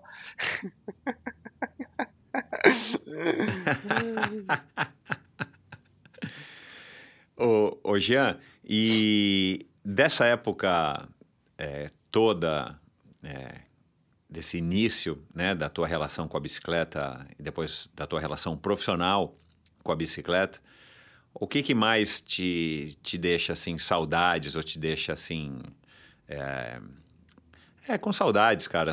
Uma coisa que você sente falta, assim, da, ou da sensação, ou da, da, da vivência, ou de uma experiência que você teve dos, dos primeiros desafios, né? Um pouco dessa história aí do fax que você falou e levar para tua família, olha, vamos lá, vamos investir nesse negócio, pode ser um negócio bom e tal. É, eu acho que todo negócio Hoje em dia tem negócios que nascem grandes, né? Negócio que foi planejado, grandes grupos, né? Exato. Mas é. todo negócio que tem uma história parecida com essa do nosso, que ele começa pequenininho, ele vai crescendo, ele ele é base de erros e acertos, desafios e conquistas, é, momentos que você fala meu, o que, que eu vou fazer? e, e, de repente você está tão focado naquilo que você acha uma solução, aparece, cai do céu, não sei, é, uma ideia, cai do céu uma pessoa. É, eu falo que em um, algum momento a, a, a, dedicação é tão grande que o universo acaba conspirando a seu favor, entendeu? Então eu acredito uhum. nisso, aprendi talvez a acreditar nisso. E, uhum e você acredita e a coisa e a coisa vai, entendeu? Então, eu não, eu não acho que a única coisa que, que, que eu, eu entendo o processo, mas que eu acho que eu tenho que lidar é a mudança que a gente tem física, né? Essa não tem não tem como não tem como. E não é. Não estou falando da estética, estou falando da sua capacidade de fazer as coisas que você gosta. Isso aí não tem jeito, você está você tá no mesmo barco que eu, entendeu? Então. Uhum. É, eu tive uma passagem, por exemplo. É, Para mim, acho que o momento mais difícil dessa trajetória toda foi há seis anos atrás. Eu tive um problema, eu estava no, no, no, no, numa montanha no Chile, esquiando, que é uma outra coisa que eu sou apaixonado. E eu passei muito mal, tive que ser resgatado e fui para UTI em Santiago. Tive um edema pulmonar de altitude, fiquei lá uma semana, saí de lá super bem, mas o médico lá falou para mim o seguinte, falou, olha, a hora que você chegar no Brasil, você vai num bom cardiologista. Eu falei, por quê? Porque tem uma questão aqui que você precisa ver, uma válvula e tal. Eu tava super bem, treinando, fazendo letap, tava, não tinha nada, né? Me sentia super bem. Tava em forma, né? Em forma, e eu sempre fiz exames de rotina, uhum. entendeu? Só que assim, você é uma pessoa certamente bem condicionada, você vai fazer um exame de esteira, um teste cardiopulmonar de rotina, você está muito acima da média. Então, não tem um médico que você, não, não, elogia, né? O cara ah, ah, chega num ponto, ele manda separar, você nem chegou no limite ainda. Exato. E, seu coração tá ótimo. Uhum. Tá bom. Aí cheguei aqui, procurei um bom cardiologista em Campinas. Mandei, levei os exames, ele falou: olha, vai de novo fazer uma, um outro ecocardiograma com esta pessoa, com essa recomendação. Aí eu fui, a, a médica fez, eu voltei lá, ele falou: olha, você, você falou que você pedala, faz esporte e tal, não sei o que lá. Eu falei, é fácil. Ele falou: você gosta de jogar xadrez? meu, não acredito. A Débora estava do meu lado, ela ficou branca, porque ela sabia que ia ter um, é um ia virar um inferno. A vida dela era virar um inferno, a minha vida ia virar um inferno. então acho que esse para mim foi um dos momentos mais desafiadores. Todos os outros de plano econômico, desafio, tudo isso é, é, é temporário, é passageiro. Você vai quebrar a cabeça, você vai ficar sem dormir, você vai é, perder. E depois você recupera. Mas uma questão de saúde, é. às vezes, está muito além da sua capacidade de resolver. Exato, meu. Né? É, aí eu saí de lá ele falou: olha, a situação é essa, você tem uma válvula que ela está calcificada, a válvula aorta, que, que manda o sangue do coração para o corpo. Se você continuar praticando esporte, você não sente nada, você pode ter um mal súbito, que nem jogador de futebol que cai no campo. Ah, e se você não tiver esse mal súbito, em pouco tempo você vai estragar o músculo do coração, vai estragar o diâmetro das suas artérias, porque o, sistema está trabalhando estrangulado. Né? Então você tem que manter uma condição de vida mais tranquila possível para uh, eh, mas você está super bem nessa condição falei, mas pô, me dá um. Eu posso andar no, de bicicleta? Não, pode passear. No parque, no plano. É. Falei, Vai comprar pão. É. Michel, foi o único momento da minha vida que eu pensei em sair do ramo. Juro. Caraca, meu. Falei, meu, eu não vou conseguir. Trabalhar só pelo negócio. Não ia dar certo. Não poder andar de bicicleta com os meus amigos. É, fazer qualquer coisa que eu quero fazer. E aí é interessante como a minha cabeça começou a pensar que outras atividades eu poderia fazer para eu ter o mesmo envolvimento. Entendeu? Curioso, né? Isso, cara. Eu cheguei a pensar, por exemplo, se eu teria condições de tirar um, um brevet de piloto privado e aí eu me envolver com esse mundo da aviação. Uma coisa que é distante de mim, mas é uma coisa que eu acho lindo. Uhum. E aí eu falei, pô, às vezes na minha condição eu consigo pilotar, sentar na, na cadeirinha lá, pilotar, e aí eu vou começar a me enfiar nisso, entendeu? De repente, dali vai sair alguma coisa, algum negócio, entendeu? Que eu Isso possa, com 46, 47 anos. É, que eu possa pensar nisso sete dias por semana, porque é assim que eu funciono. Entendeu? Então, mas antes disso, né, depois de sofrer aí uma semana, duas semanas, eu falei, não, vamos para outras opiniões. Exato. É. Liguei para o meu primo, me indicou um grande cardiologista do Einstein, me recebeu, falou: me traz aqui os exames. Ele falou: calma, não é assim. diminui, mas não para. Alivia.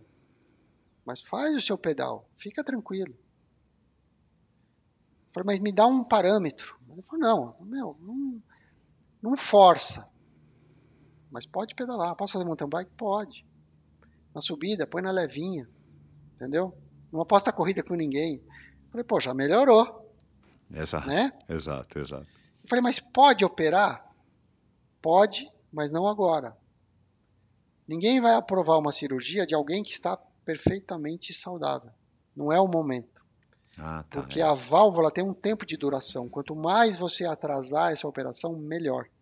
Senão você vai ter que ou trocar ela várias vezes ou colocar uma válvula mecânica que não é a coisa mais confortável do mundo. Você tem que tomar anticoagulante. Então o melhor não é uma válvula mecânica.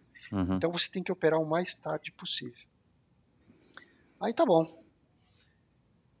Vai, faz um teste de esteira para mim, me manda e volta daqui a um ano. Beleza. Fui no laboratório, fiz o teste, mandei para ele. No dia seguinte a secretária me liga: Ó, oh, o doutor quer ver você. Falei, pô, meu. E agora, né? Era para eu voltar daqui um ano. Aí eu cheguei lá e ele falou: olha, deu uma arritmia. Bem-vindo ao time. Então você tem que tirar o pé mesmo. Aí já pira de novo. É aquela coisa, né? Tá bom ou tá ruim? Tá bom ou tá ruim? Não, e aquela, eu aquela me dei- máxima, quem procura acha, né, cara? Eu não me dei por vencido. Eu falei, não, eu preciso de, uma- eu preciso de alguém que entenda o que tá na minha cabeça. Falei, beleza. Liguei pro Makoto. Makoto, tá acontecendo isso, isso, isso. Acho que ele ficou mais triste que eu. nossa, não acredito, não sei o que lá, que, nossa, não sei o que lá, tal. Eu falei, cara, eu preciso de um cardiologista que seja da nossa linha. Uhum. Aí ele me deu o telefone da doutora Marília Harumi, Uhum. do Sírio Libanês, que fez um monte de corrida de aventura fora do país, casado com o marido que ela conheceu nas corridas de aventura, uma história meio parecida com a do Marcelo e da Simone, Aham. né? É, gente que corre big biker na pro e anda na ponta, entendeu? Uhum. na categoria. Falei, meu, é essa. Fui lá, expliquei. Ela ficou mais triste que eu. Falei, pronto, Caraca, agora meu. ela ficou muito chateada. Ela falou, meu, não acredito. Você deve estar muito mal. Eu falei, então, eu preciso de um horizonte. Porque eu não quero parar de praticar esporte. Aí ela falou, então vamos fazer o seguinte. A gente vai fazer um teste ergoespirométrico, vai fazer um ecocardiograma com uma pessoa que eu vou indicar lá no HCOR e os exames de rotina. Uhum. E nós vamos fazer isso e eu vou ver se eu consigo, com esses exames, te dar um limiar de segurança. Uhum. E ali se estabeleceu um limiar de 160 batimentos como o meu máximo.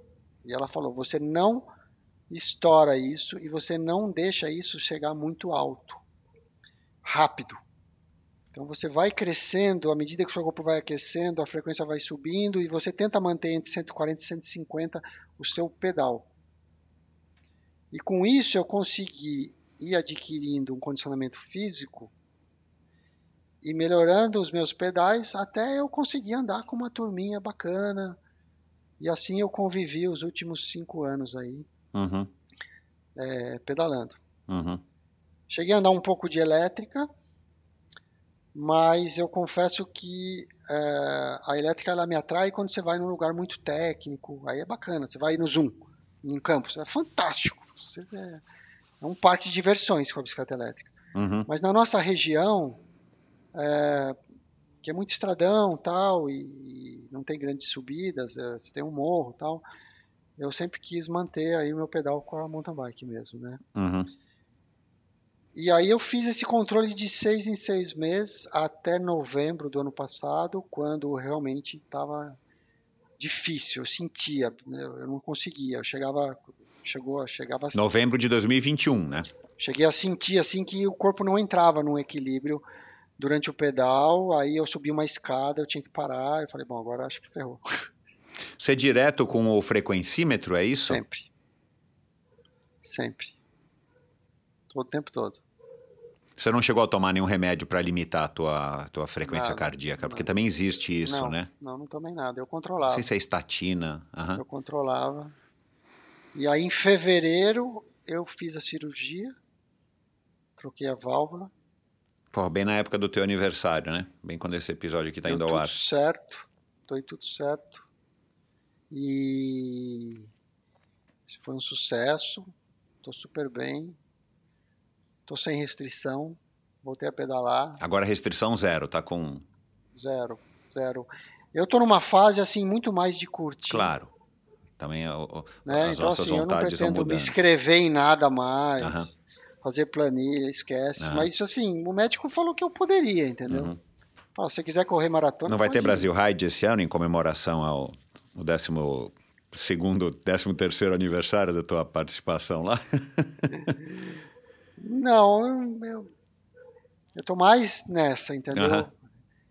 É, de, de curtir mesmo. Uhum, Curtir, curtir. uhum, E pedalar, fazer o que eu gosto de fazer. uhum. Então, super bem. Ah, nesses, nesses últimos seis anos aí dessa, dessa, dessa vida né, com alguma restrição, é, como é que a tua relação com a bicicleta é, mudou ou se desenvolveu? Como é que foi aí a, a hora que você pega ela de manhã, sua Spark RT, RC, XPTO, assinada pelo Nino Schurter. É, como, é que, como é que mudou assim, cara, para você?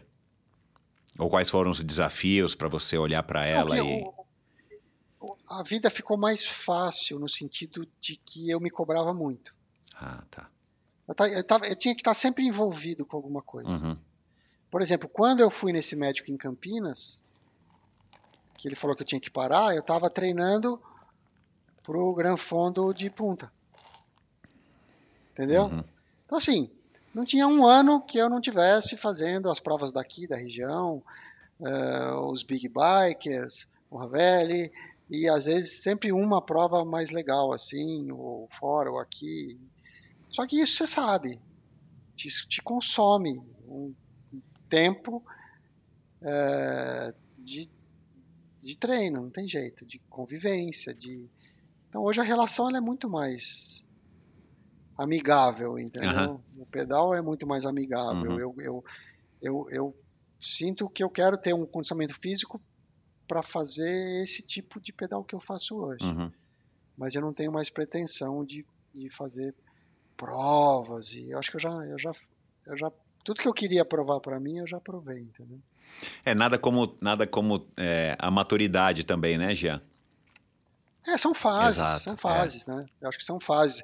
Mas essa condição de poder voltar a pedalar, enxergar talvez a minha realidade com outro ângulo, é, estou aproveitando assim cada minuto, cada minuto desse momento de pós-cirurgia, entendeu? Uhum. E você se Muito recuperou grato. logo da, da cirurgia? Porque é uma cirurgia bem invasiva, né? É, é. Foram, foram. É interessante como a medicina está evoluída num ponto, né? O cara liga você numa máquina, seu coração para, seu pulmão para, você fica 10 horas com tudo parado, e os caras mexendo. Aí o cara liga os tubos de novo, dá um choque, volta. É, é- é fantástico você imaginar isso. Você operou aqui no Depois de HCOR? Eu esperei no Hospital do Coração. Aham. No Hospital do Coração. E, e- e o fato, assim, de eu sair do hospital, sair do quarto depois de 10 dias, é, passando ali por algumas complicações de arritmia que eu tive, né? De, de, mas que eles falam que normal, isso acontece em 40% dos casos, tem que controlar, então eu tive que vol- sair do quarto, voltar para a UTI e tudo.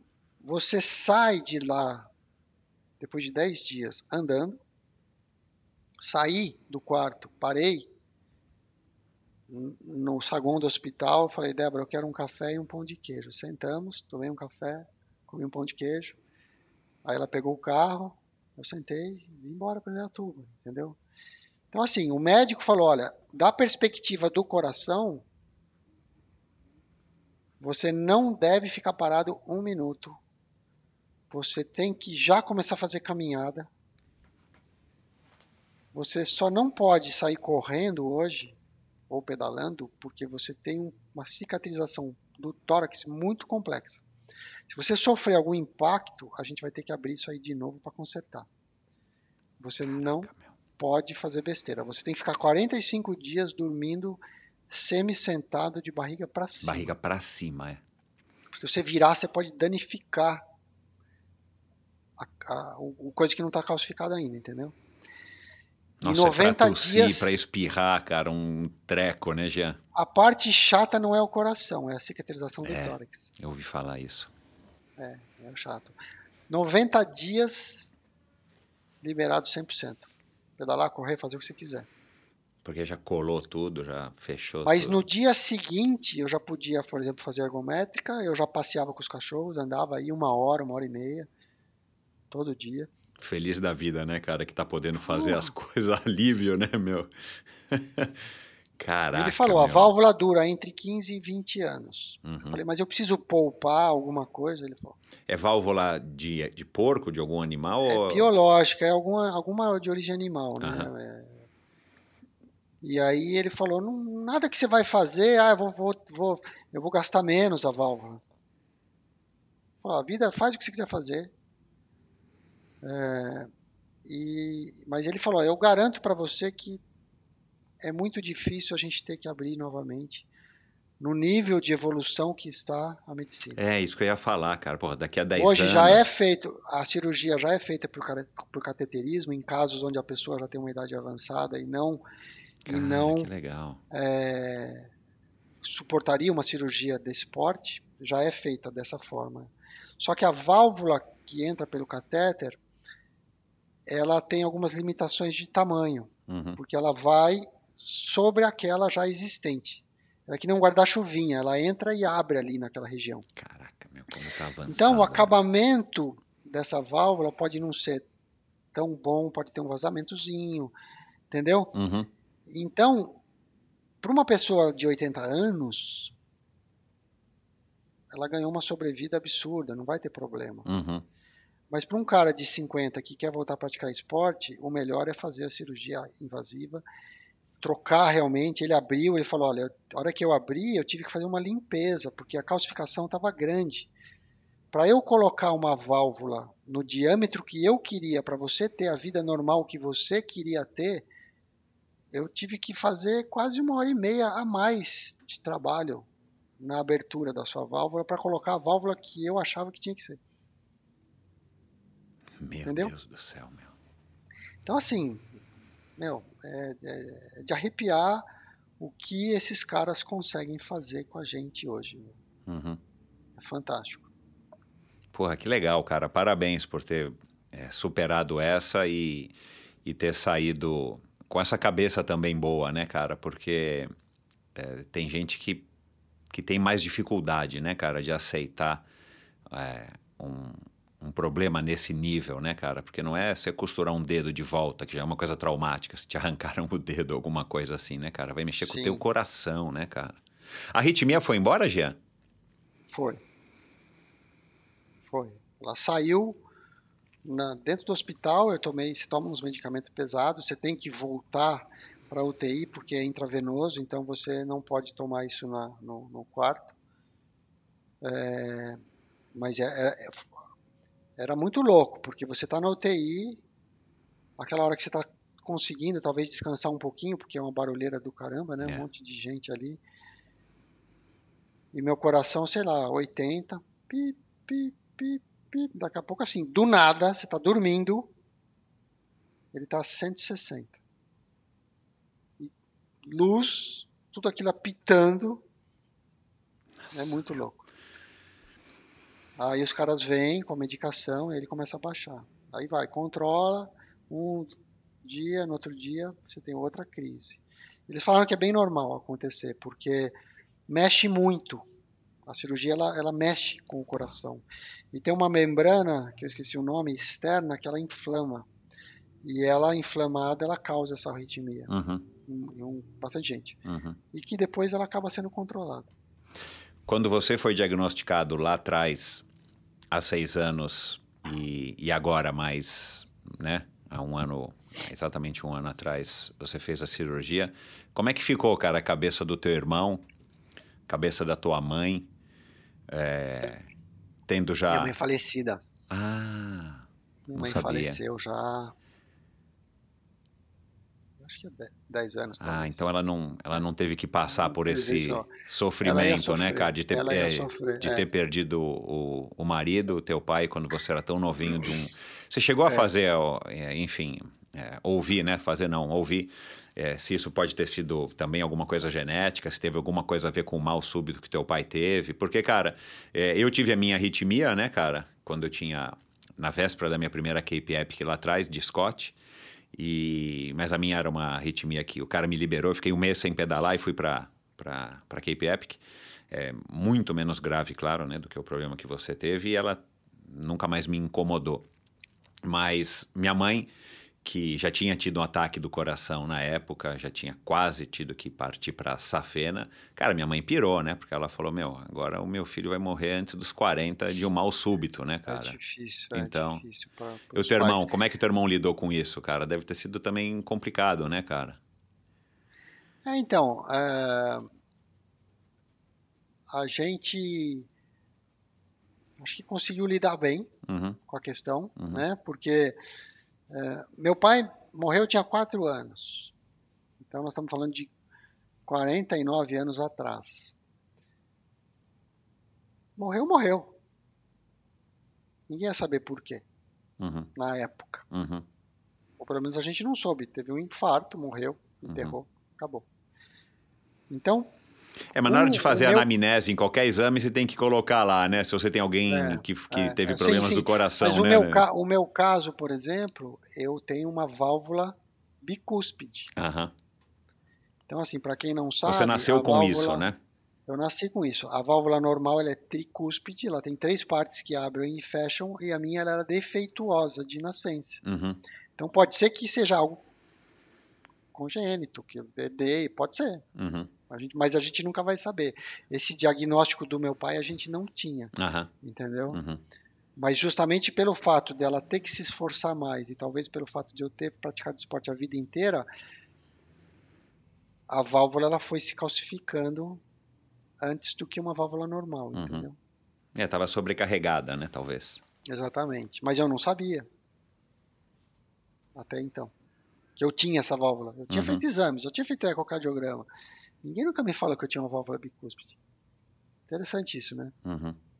É, vai entender, cara. Eu, quando eu tava des- tentando descobrir o que, que eu tinha no coração para saber se era alguma coisa, né, se a arritmia era em decorrência de alguma coisa, descobri que eu tinha uma ponte miocárdica. Eu tenho uma artéria que entra no coração e sai do outro lado.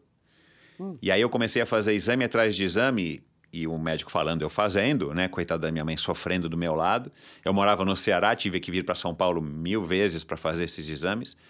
E no final das contas, antes do cara me liberar para Cape Epic, ele falou: Cara, é, eu não estou preocupado com a tua arritmia. A tua arritmia não é nada. Estou preocupado com a ponte miocárdica aqui, que eu quero saber se no esforço, a hora que o coração contrai e a artéria está passando por dentro do músculo cardíaco, se na contração do músculo cardíaco ela estrangula essa artéria que está passando por dentro do coração.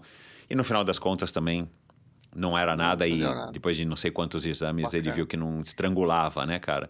Mas a verdade é que quem procura acha, né, cara? Você vê. Essa é uma máxima que agora, nessa nossa faixa etária, a gente tem que tomar um pouco de cuidado, viu, cara? Ah, a, a- a- Débora, a Débora um dia chegou para mim e falou: "Pô, mas né, problema, tal, tal". Eu cheguei para ela e falei: "Débora, é o seguinte, se você tiver uma consciência que nesse aspecto físico só vai piorar e no aspecto psicológico, se você aceitar, só vai melhorar, é isso aí, É. não tem como, É. né? É, você pode sim ter uma boa alimentação, você pode fazer atividade física, você pode, ou seja, você pode melhorar muito a sua qualidade de vida. Mas o tempo é o tempo. Exato, é. Então você tem que, você tem que, não pode ir contra esse fato. Uhum. Isso aí você aceita e aí você vive bem, entendeu? Uhum. Mas a gente lidou bem assim com a cirurgia. Não foi nada. É muito interessante assim, porque conversando com eles, né, meu irmão, minha esposa, tal, é, eles estavam mais preocupados que eu. É, é muito interessante. Eu tinha certeza que ia dar certo. Na minha cabeça eu fui de peito aberto, literalmente. que, aliás, isso é importantíssimo, né? Eu falei agora que, cara, tem gente que não, Eu que não reage assim. bem, né, cara? É. eu tava assim, sabe? Eu tava, eu tava ansioso para que acontecesse, né? E, e, e, e eu tive talvez o privilégio de escolher um, um cara, meu, o cara é fantástico, Dr. Fábio Jatene, Uhum. né? É, que eu, a hora que eu sentei no consultório em dezembro de 2021 para ter a primeira consulta com ele, para falar do problema e ver se ele aceitava fazer a minha cirurgia, ele olhou tudo, conversou comigo, eu saí de lá pronto. Ótimo. Só operamos em fevereiro por questões burocráticas do convênio médico. Eu falei, você pode operar semana que vem, Exato, eu estou é. pronto. É. Entendeu? É. Uma vez que a decisão é inevitável, cara, e tá tomada, meu, resolve isso logo, né, cara? Resolve logo. Resolve logo. É, hoje, coincidentemente, falei com um amigo meu que faz um ano e pouco que também fez uma cirurgia no, no quadril, teve que colocar titânio e tal. Falei, cara, que bom, já tá fazendo um ano e pouco, cara, que você Passa. operou. E faz Passa. pouco tempo, né? Pra mim, faz pouco tempo que você já tava ainda nessa coisa. Ah, como é que eu vou voltar? Vai doer. Pô, o cara já tá pedalando pra caramba e tal. É isso, cara. Enquanto a gente ainda tem saúde, né, cara? Porque é isso que você falou, cara. A gente tem que ter essa realização de que, com o passar dos anos, infelizmente, aquela, a- aquela é, é, bicicleta, aquela calói craquelada lá, você até podia ter ela até hoje, mas com certeza ela não ia estar muito Não. boa, né, cara? A gente tem que ter essa limita, a gente tem que ter essa noção, né? Com certeza, com certeza. Ô, ô Jean, e agora para caminhar aqui pro final, vamos voltar pro assunto da, da bike, cara. Opa, É... Cara, ano passado a gente teve, né, a Copa do Mundo, foi um, acho que foi o, acho que o momento mais importante do mountain bike nos últimos, sei lá quantos anos, né? Depois, claro, a vitória do Avancini, mas a vitória do Avancini é, é, é, foi um, um, um marco é, não, não de, não de um acontecimento, né? Mas a gente ter a Copa do Mundo foi uma demonstração gigantesca de que o mountain bike é, é um esporte enfim, já é um esporte consagrado no Brasil e o Avancini está colaborando muito com isso. Mas graças a muita gente que veio antes do Avancini, é uma construção em cima de construção, em cima de construção, que chegou onde a gente chegou hoje, né, cara? É... O que, que você, assim, qual é o balanço que você faz? Aliás, o Nino tem um papel importantíssimo nisso, né, cara? Naquele documentário Efeito Avancini, ele escancara, né, a, a, a rivalidade dele com o Nino. É, eu nunca tinha visto pessoalmente assim, eu nunca tinha presenciado um, essa declaração tão evidente dele, né, com relação ao Nino. E a verdade é que é, no esporte de alto nível a gente sabe que as rivalidades às vezes são as melhores coisas que acontecem para os próprios atletas, né, que fazem com que eles se superem, né, cara. É, mas vamos lá, o que que, assim, o que, como é que você viu, cara, esse ápice no ano passado? Ahn, e, e o que, que você espera, cara, agora para os próximos anos no mercado específico do mountain bike? Na cena né, do mountain bike para o Brasil. é, assim, o evento, quem teve a oportunidade Cara, puta, eu perdi, né? Eu te falei, né? Eu de perdi. estar né? lá, quem teve a oportunidade de estar lá, foi algo único. Porque você vem de uma época né, de pandemia, então assim, tá todo mundo numa situação super atípica. É, ainda teve Né? isso, é. Teve isso, né? E aí você encontra com milhares e milhares e milhares de pessoas aficionadas que vieram de todo o Brasil para o evento máximo do mountain bike, que só não é maior que o campeonato mundial. Mas uma etapa da Copa do Mundo é o máximo. O lugar era animal, a pista era absurda, a vibe, os atletas todos ali andando no meio das pessoas, era uma coisa fantástica, né? E para gente poder, né? A gente aqui é um time pequeno, né? Mas todo mundo muito envolvido e de repente em 2020 a Scott começa a conversar com a gente sobre esse evento, me coloca em contato com o Thomas Frickneck para, vamos dizer, de certa forma, auxiliá-los Uhum.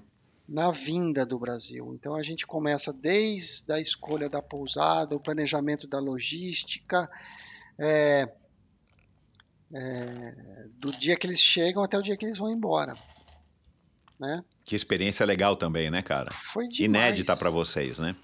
Foi demais, foi demais e, e, assim a gente já tinha tido um contato, eu já já tinha tinha foto com o Nino, mas é diferente.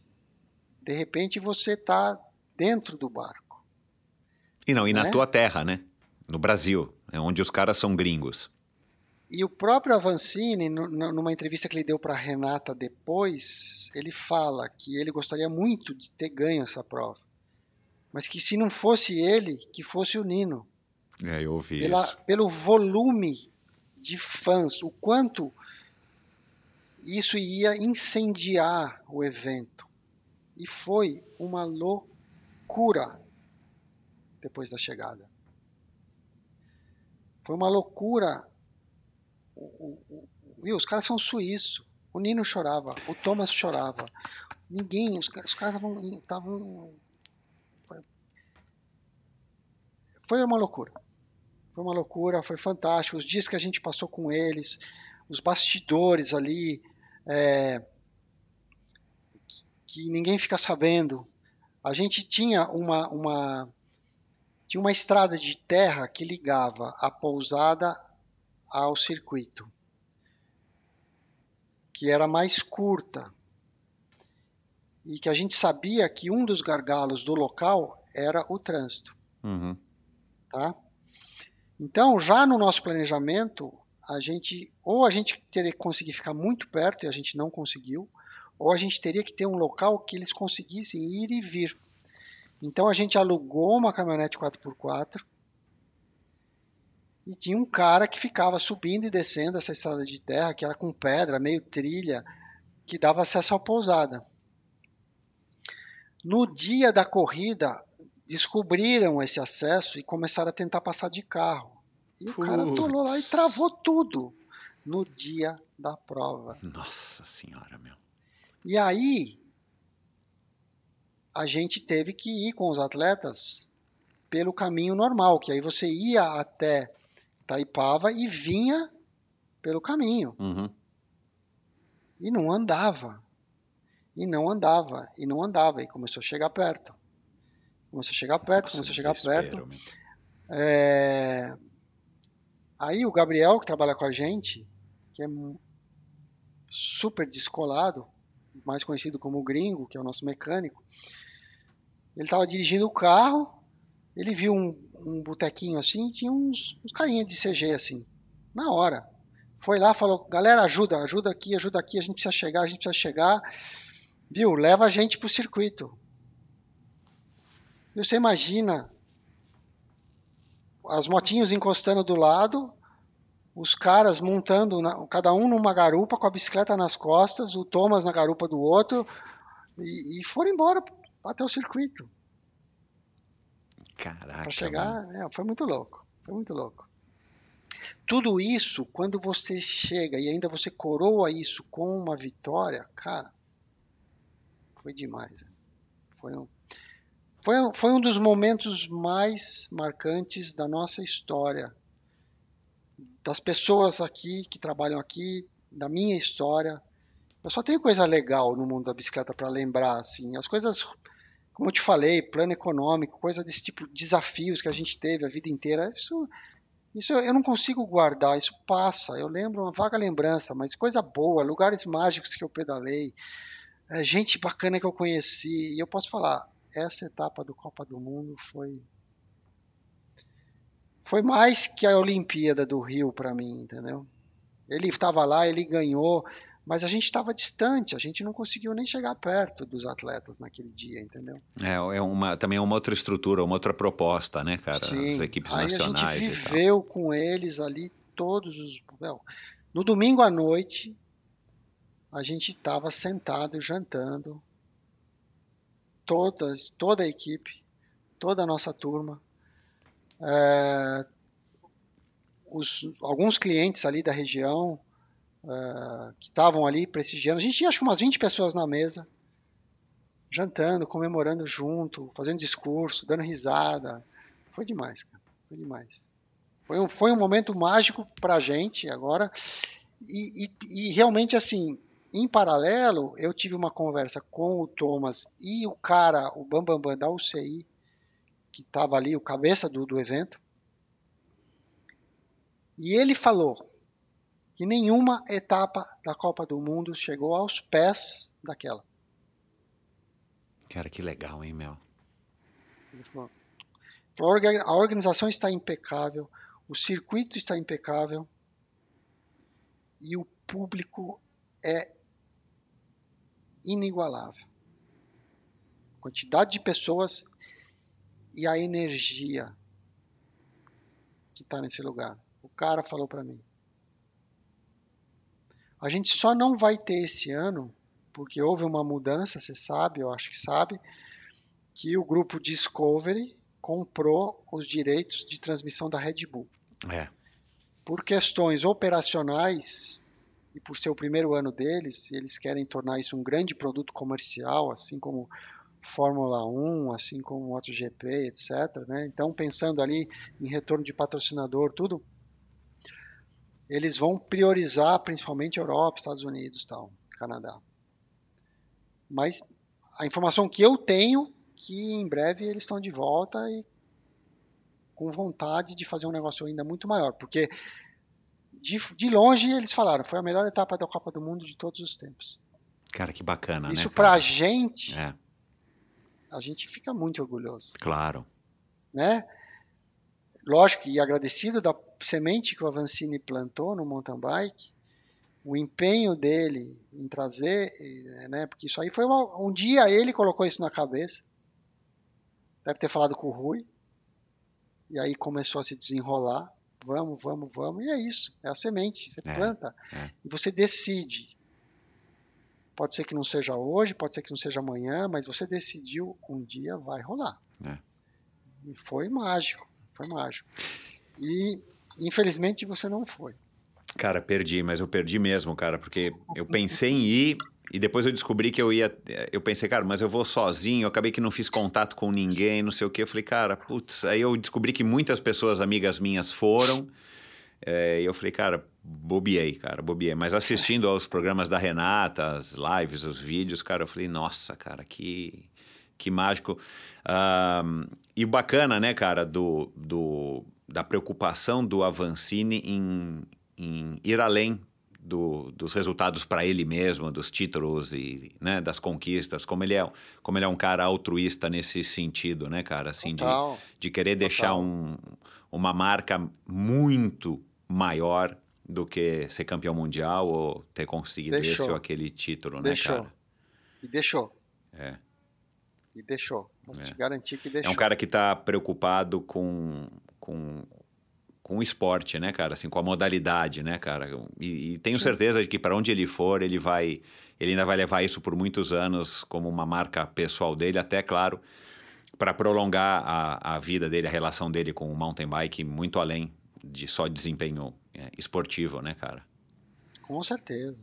Com certeza. E o que, que você espera aí para os próximos 10 anos, cara? Qual que é a, a visão aí de vocês como marca, seja no mountain bike mundial e né, acompanhando as tendências do mountain bike mundial? Não sei se rola esse tipo de conversa de, de congresso eh, na Scott e tal, de vocês estarem discutindo o O futuro. que a gente vê, o que a gente vê hoje como grande mudança é a busca por uma e-bike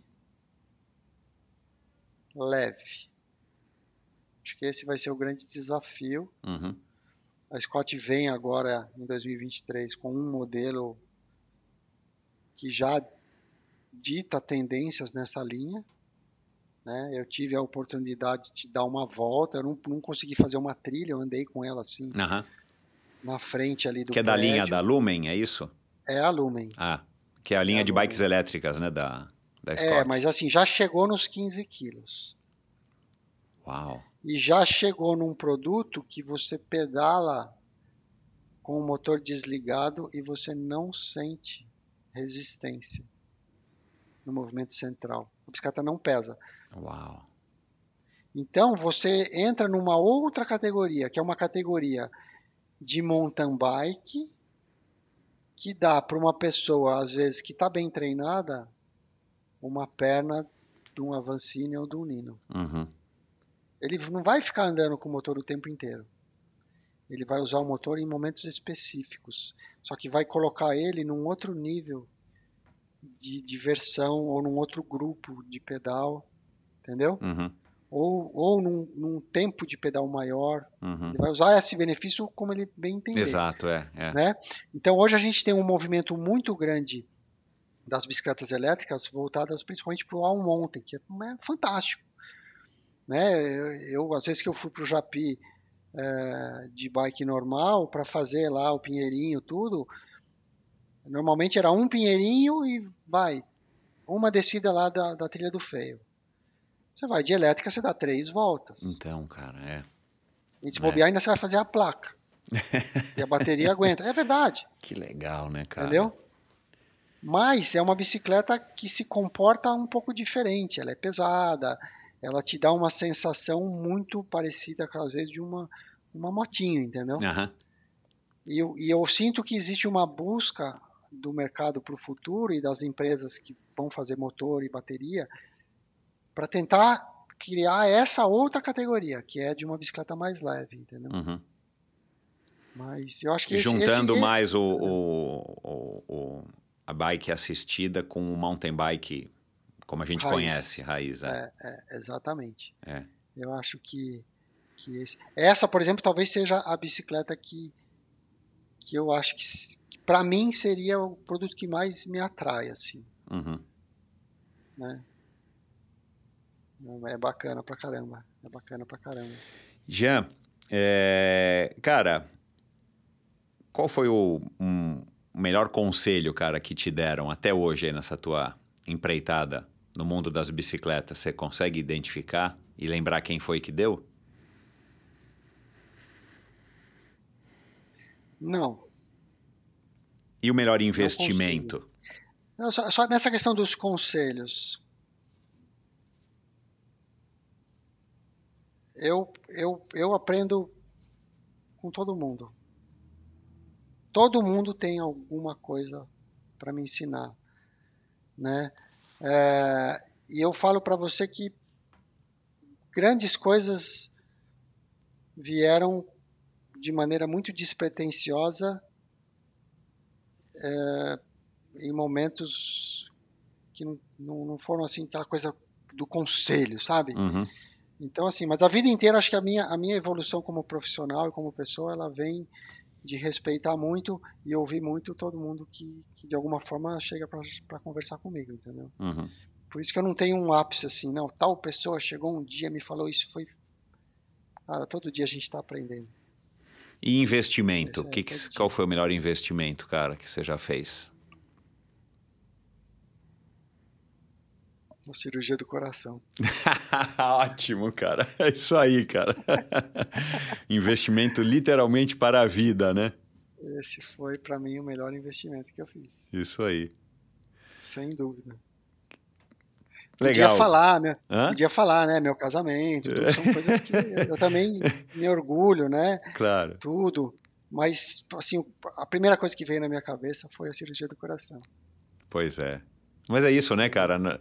Assim, você tem que estar vivo para poder fazer o resto das coisas, cara. E gostei. Acho que essa foi inédita aqui no Endorfina, cara. Jean, meu, obrigado, adorei. Meu, parabéns aí pela tua trajetória, pela tua ousadia, por essa tua relação tão bacana com, com a bike. Parabéns aí pelo teu an- um ano aí já da, da cirurgia e muita lenha para queimar. É, tem, alguma, tem algum plano aí específico? Já entendi que você já não está mais no drive das competições, a Brasil Ride está fora de, de questão, mas de repente numa e-bike, numa Lumen dessa de 15 quilos, não? Pode ser, pode ser. É... Eu, eu, eu acho que tenho, eu tenho vontade de fazer coisas que me, que me, que me tragam muitas memórias boas, muito prazer, entendeu? Então, por exemplo, só para você ter uma ideia, no final do ano agora, em dezembro, eu, a Scott fez um evento na África do Sul. Você falou do Cape Epic? Uhum. Eu nunca tinha ido para lá. Ah, que legal. Eu passei uma semana na África do Sul, pedalando de patrão de elétrica nas trilhas do Cape Epic. Cara, foi fantástico. Foi fantástico. Foi um evento para dealers da Europa Uhum. E que uh, eu falei, ah, se você quiser vir, pode vir. Aí eu fui, entendeu? Uhum. Então essas coisas eu pretendo não abrir mão mais. Delícia, cara, delícia. Entendeu? A bike é fantástica, cara. Não abrir mão mais, entendeu? Então, é, é isso. É, é, é viver. Acho que essa é a, a vontade é essa agora. Terminamos com chave de ouro, cara. Um belo de um recado, é isso aí, cara. E de preferência em cima de uma bicicleta. Com certeza, com certeza. Cara, muito obrigado, adorei a conversa, eu que meu. agradeço, eu que agradeço, eu que agradeço. Vai- Como você falou, faz tempo que a gente vinha namorando aí, deu Então. certo. E espero aí que todo mundo tenha um ótimo 2023, muita saúde, muito pedal Para todos nós. e vamos que vamos. Obrigado, Michel. Valeu, Jean. Um abração, cara. Saúde. E é isso. Espero que você tenha curtido mais esse episódio do Endorfina Podcast com o Giancarlo Clini, um cara bacanérrimo, um cara que eu me identifico muito com o Jean e descobri agora mais ainda através dessa nossa conversa, não somente pela nossa idade, mas claro, pela, pelo que a gente viveu, né, pelos mesmos, pelas mesmas influências e por essa dedicação, dessa devoção à bicicleta, essa paixão que eu e ele a gente divide aí pela bicicleta e agora você pode conhecer então mais um personagem, mais um cara com uma história interessantíssima de, de, de uma relação com a bicicleta que é muito bacana, muito saudável e que no caso dele acabou também se tornando uma profissão. E a gente falou aqui né, de BMX, eu já gravei com a Priscila Estevô no, no ano passado, acho que foi mais ou menos nessa mesma época aqui, janeiro, fevereiro do ano passado, que é uma super eh, atleta de BMX aqui do Brasil, mega campeã, foi para a Olimpíada e tudo mais. O Márcio Santoro, o cara que é o, o co-CEO da agência África, um amigo meu aí também de longa data, que também ingressou no BMX é, mais ou menos na mesma época aí que o BMX chegou no Brasil. A gente é, falou aqui do Henrique Avancini, do Rui Avancini, que já passou pelo Endorfina Podcast. Aliás, eu acho que eu sou o único é, podcast que chegou a conversar com o Rui Avancini, uma conversa muito bacana. Daniel Eliperti, que também é amigo do, do Jean e já passou por aqui. O Celso Anderson, eu comentei, né, que foi ensinado a andar de bicicleta pelo irmão mais velho, o Clóvis. É, e a gente, é, a gente não falou, mas dois atletas aí patrocinados pela Scott do Brasil, o Abrão Azevedo, mountain biker mega campeão também, já passou por aqui. E mais recentemente o Fernando Zogaib, vencedor aí do Biking Man da edição de 2021, um cara que tá que, que passa, né, pela pelo mountain bike, pelo gravel, participou agora no ano passado da prova da Red Bull Gravel X, é, lá em Timbó. E um cara também bacanérrimo, um arquiteto é, super né, dedicado à bicicleta, né? Já participou diversas vezes de Letap e outras provas de bike de estrada, onde ele também tem desempenho fabuloso. E ele é o detentor aí, pelo menos até agora, do recorde de cruzar o Brasil de, de, de cima a baixo, né? Do Oiapoque ao Chuí e em 50 dias, então um cara bacanérrimo que escreveu o livro 50 Sábados. E você ouve esse episódio e todos os episódios que eu acabei de citar e todos os episódios do Endorfina, nesses agora quase seis anos ou rumo ao sexto aniversário do Endorfina, no, nesse mesmo agregador de podcast que você está ouvindo aqui, esse. Então, se você não segue, não assina ainda o Endorfina, vai lá agora, pega o teu celular, clica lá no botãozinho de seguir e de assinar. Você vai estar ajudando muito não somente ao Endorfina, mas a outras pessoas a estarem descobrindo o Endorfina, pessoas que têm gostos parecidos com o seu. E você pode ouvir também o Endorfina lá no endorfinabr.com, que é o meu site, e lá você fica por dentro de todas as novidades do que, que acontece ou do que, que é esse projeto do Endorfina Podcast. Então, endorfinabr.com. Lá você pode assinar a newsletter semanal que eu envio toda sexta-feira. Lá você pode contribuir financeiramente com esse projeto. Lá tem um link para o meu perfil no Instagram. Aliás, EndorfinaBR é o meu perfil no Instagram. Siga o Endorfina, que é também uma maneira legal de você, além de conhecer, de ver fotos curiosas e, e, e legendas interessantes a respeito de cada um dos convidados, você também pode entrar em contato comigo, criticando, comentando, sugerindo convidados, é, enfim. E lá no meu site, endorfinabr.com, você também encontra um link para o meu canal no YouTube, onde você pode também assistir a essa conversa, se para você assim for melhor. E é isso. Muito obrigado pela sua audiência. Endorfina BR, não se esqueça de assinar ou seguir agora aqui mesmo nessa plataforma de podcast que você ouve e de seguir o Endorfina lá no Instagram. E é isso, até o próximo episódio do Endorfina com mais um convidado, no caso uma convidada é, excepcional, fantástica, você não perde por esperar. Valeu! Obrigado por ouvir esse episódio do Endorfina. Acesse o endorfinabr.com Vá no post do episódio de hoje para conhecer um pouco mais sobre o meu convidado e alguns assuntos abordados em nossa conversa. Lá você ainda encontra todos os episódios do Endorfina. Siga o Endorfina BR no Instagram e confira imagens inéditas e inusitadas dos meus convidados. Participe enviando comentários e sugestões. Se você curtiu, colabore assinando o Endorfina no seu agregador de podcasts preferido e compartilhando com seus amigos. E expanda seus horizontes. A novíssima Lumen é a mais leve e mountain bike já lançada pela Scott. A marca suíça se apropriou da melhor, mais vitoriosa e famosa plataforma de cross-country trail do mercado, a Spark 900, que tem 130 mm de curso na suspensão, e somou com um sistema de pedalada assistida extremamente compacto, silencioso e muito potente. Tudo isso com um nível de leveza digno do seu lendário DNA. Não deixe de conhecer a incrível Scott Lumen. Com um design muito limpo e moderno, é uma e-mountain bike que pesa incríveis 15 kg e 500. Além de extremamente leve, é ágil e super divertida na trilha. A partir de agora, as e-bikes serão muito mais interessantes do que antes.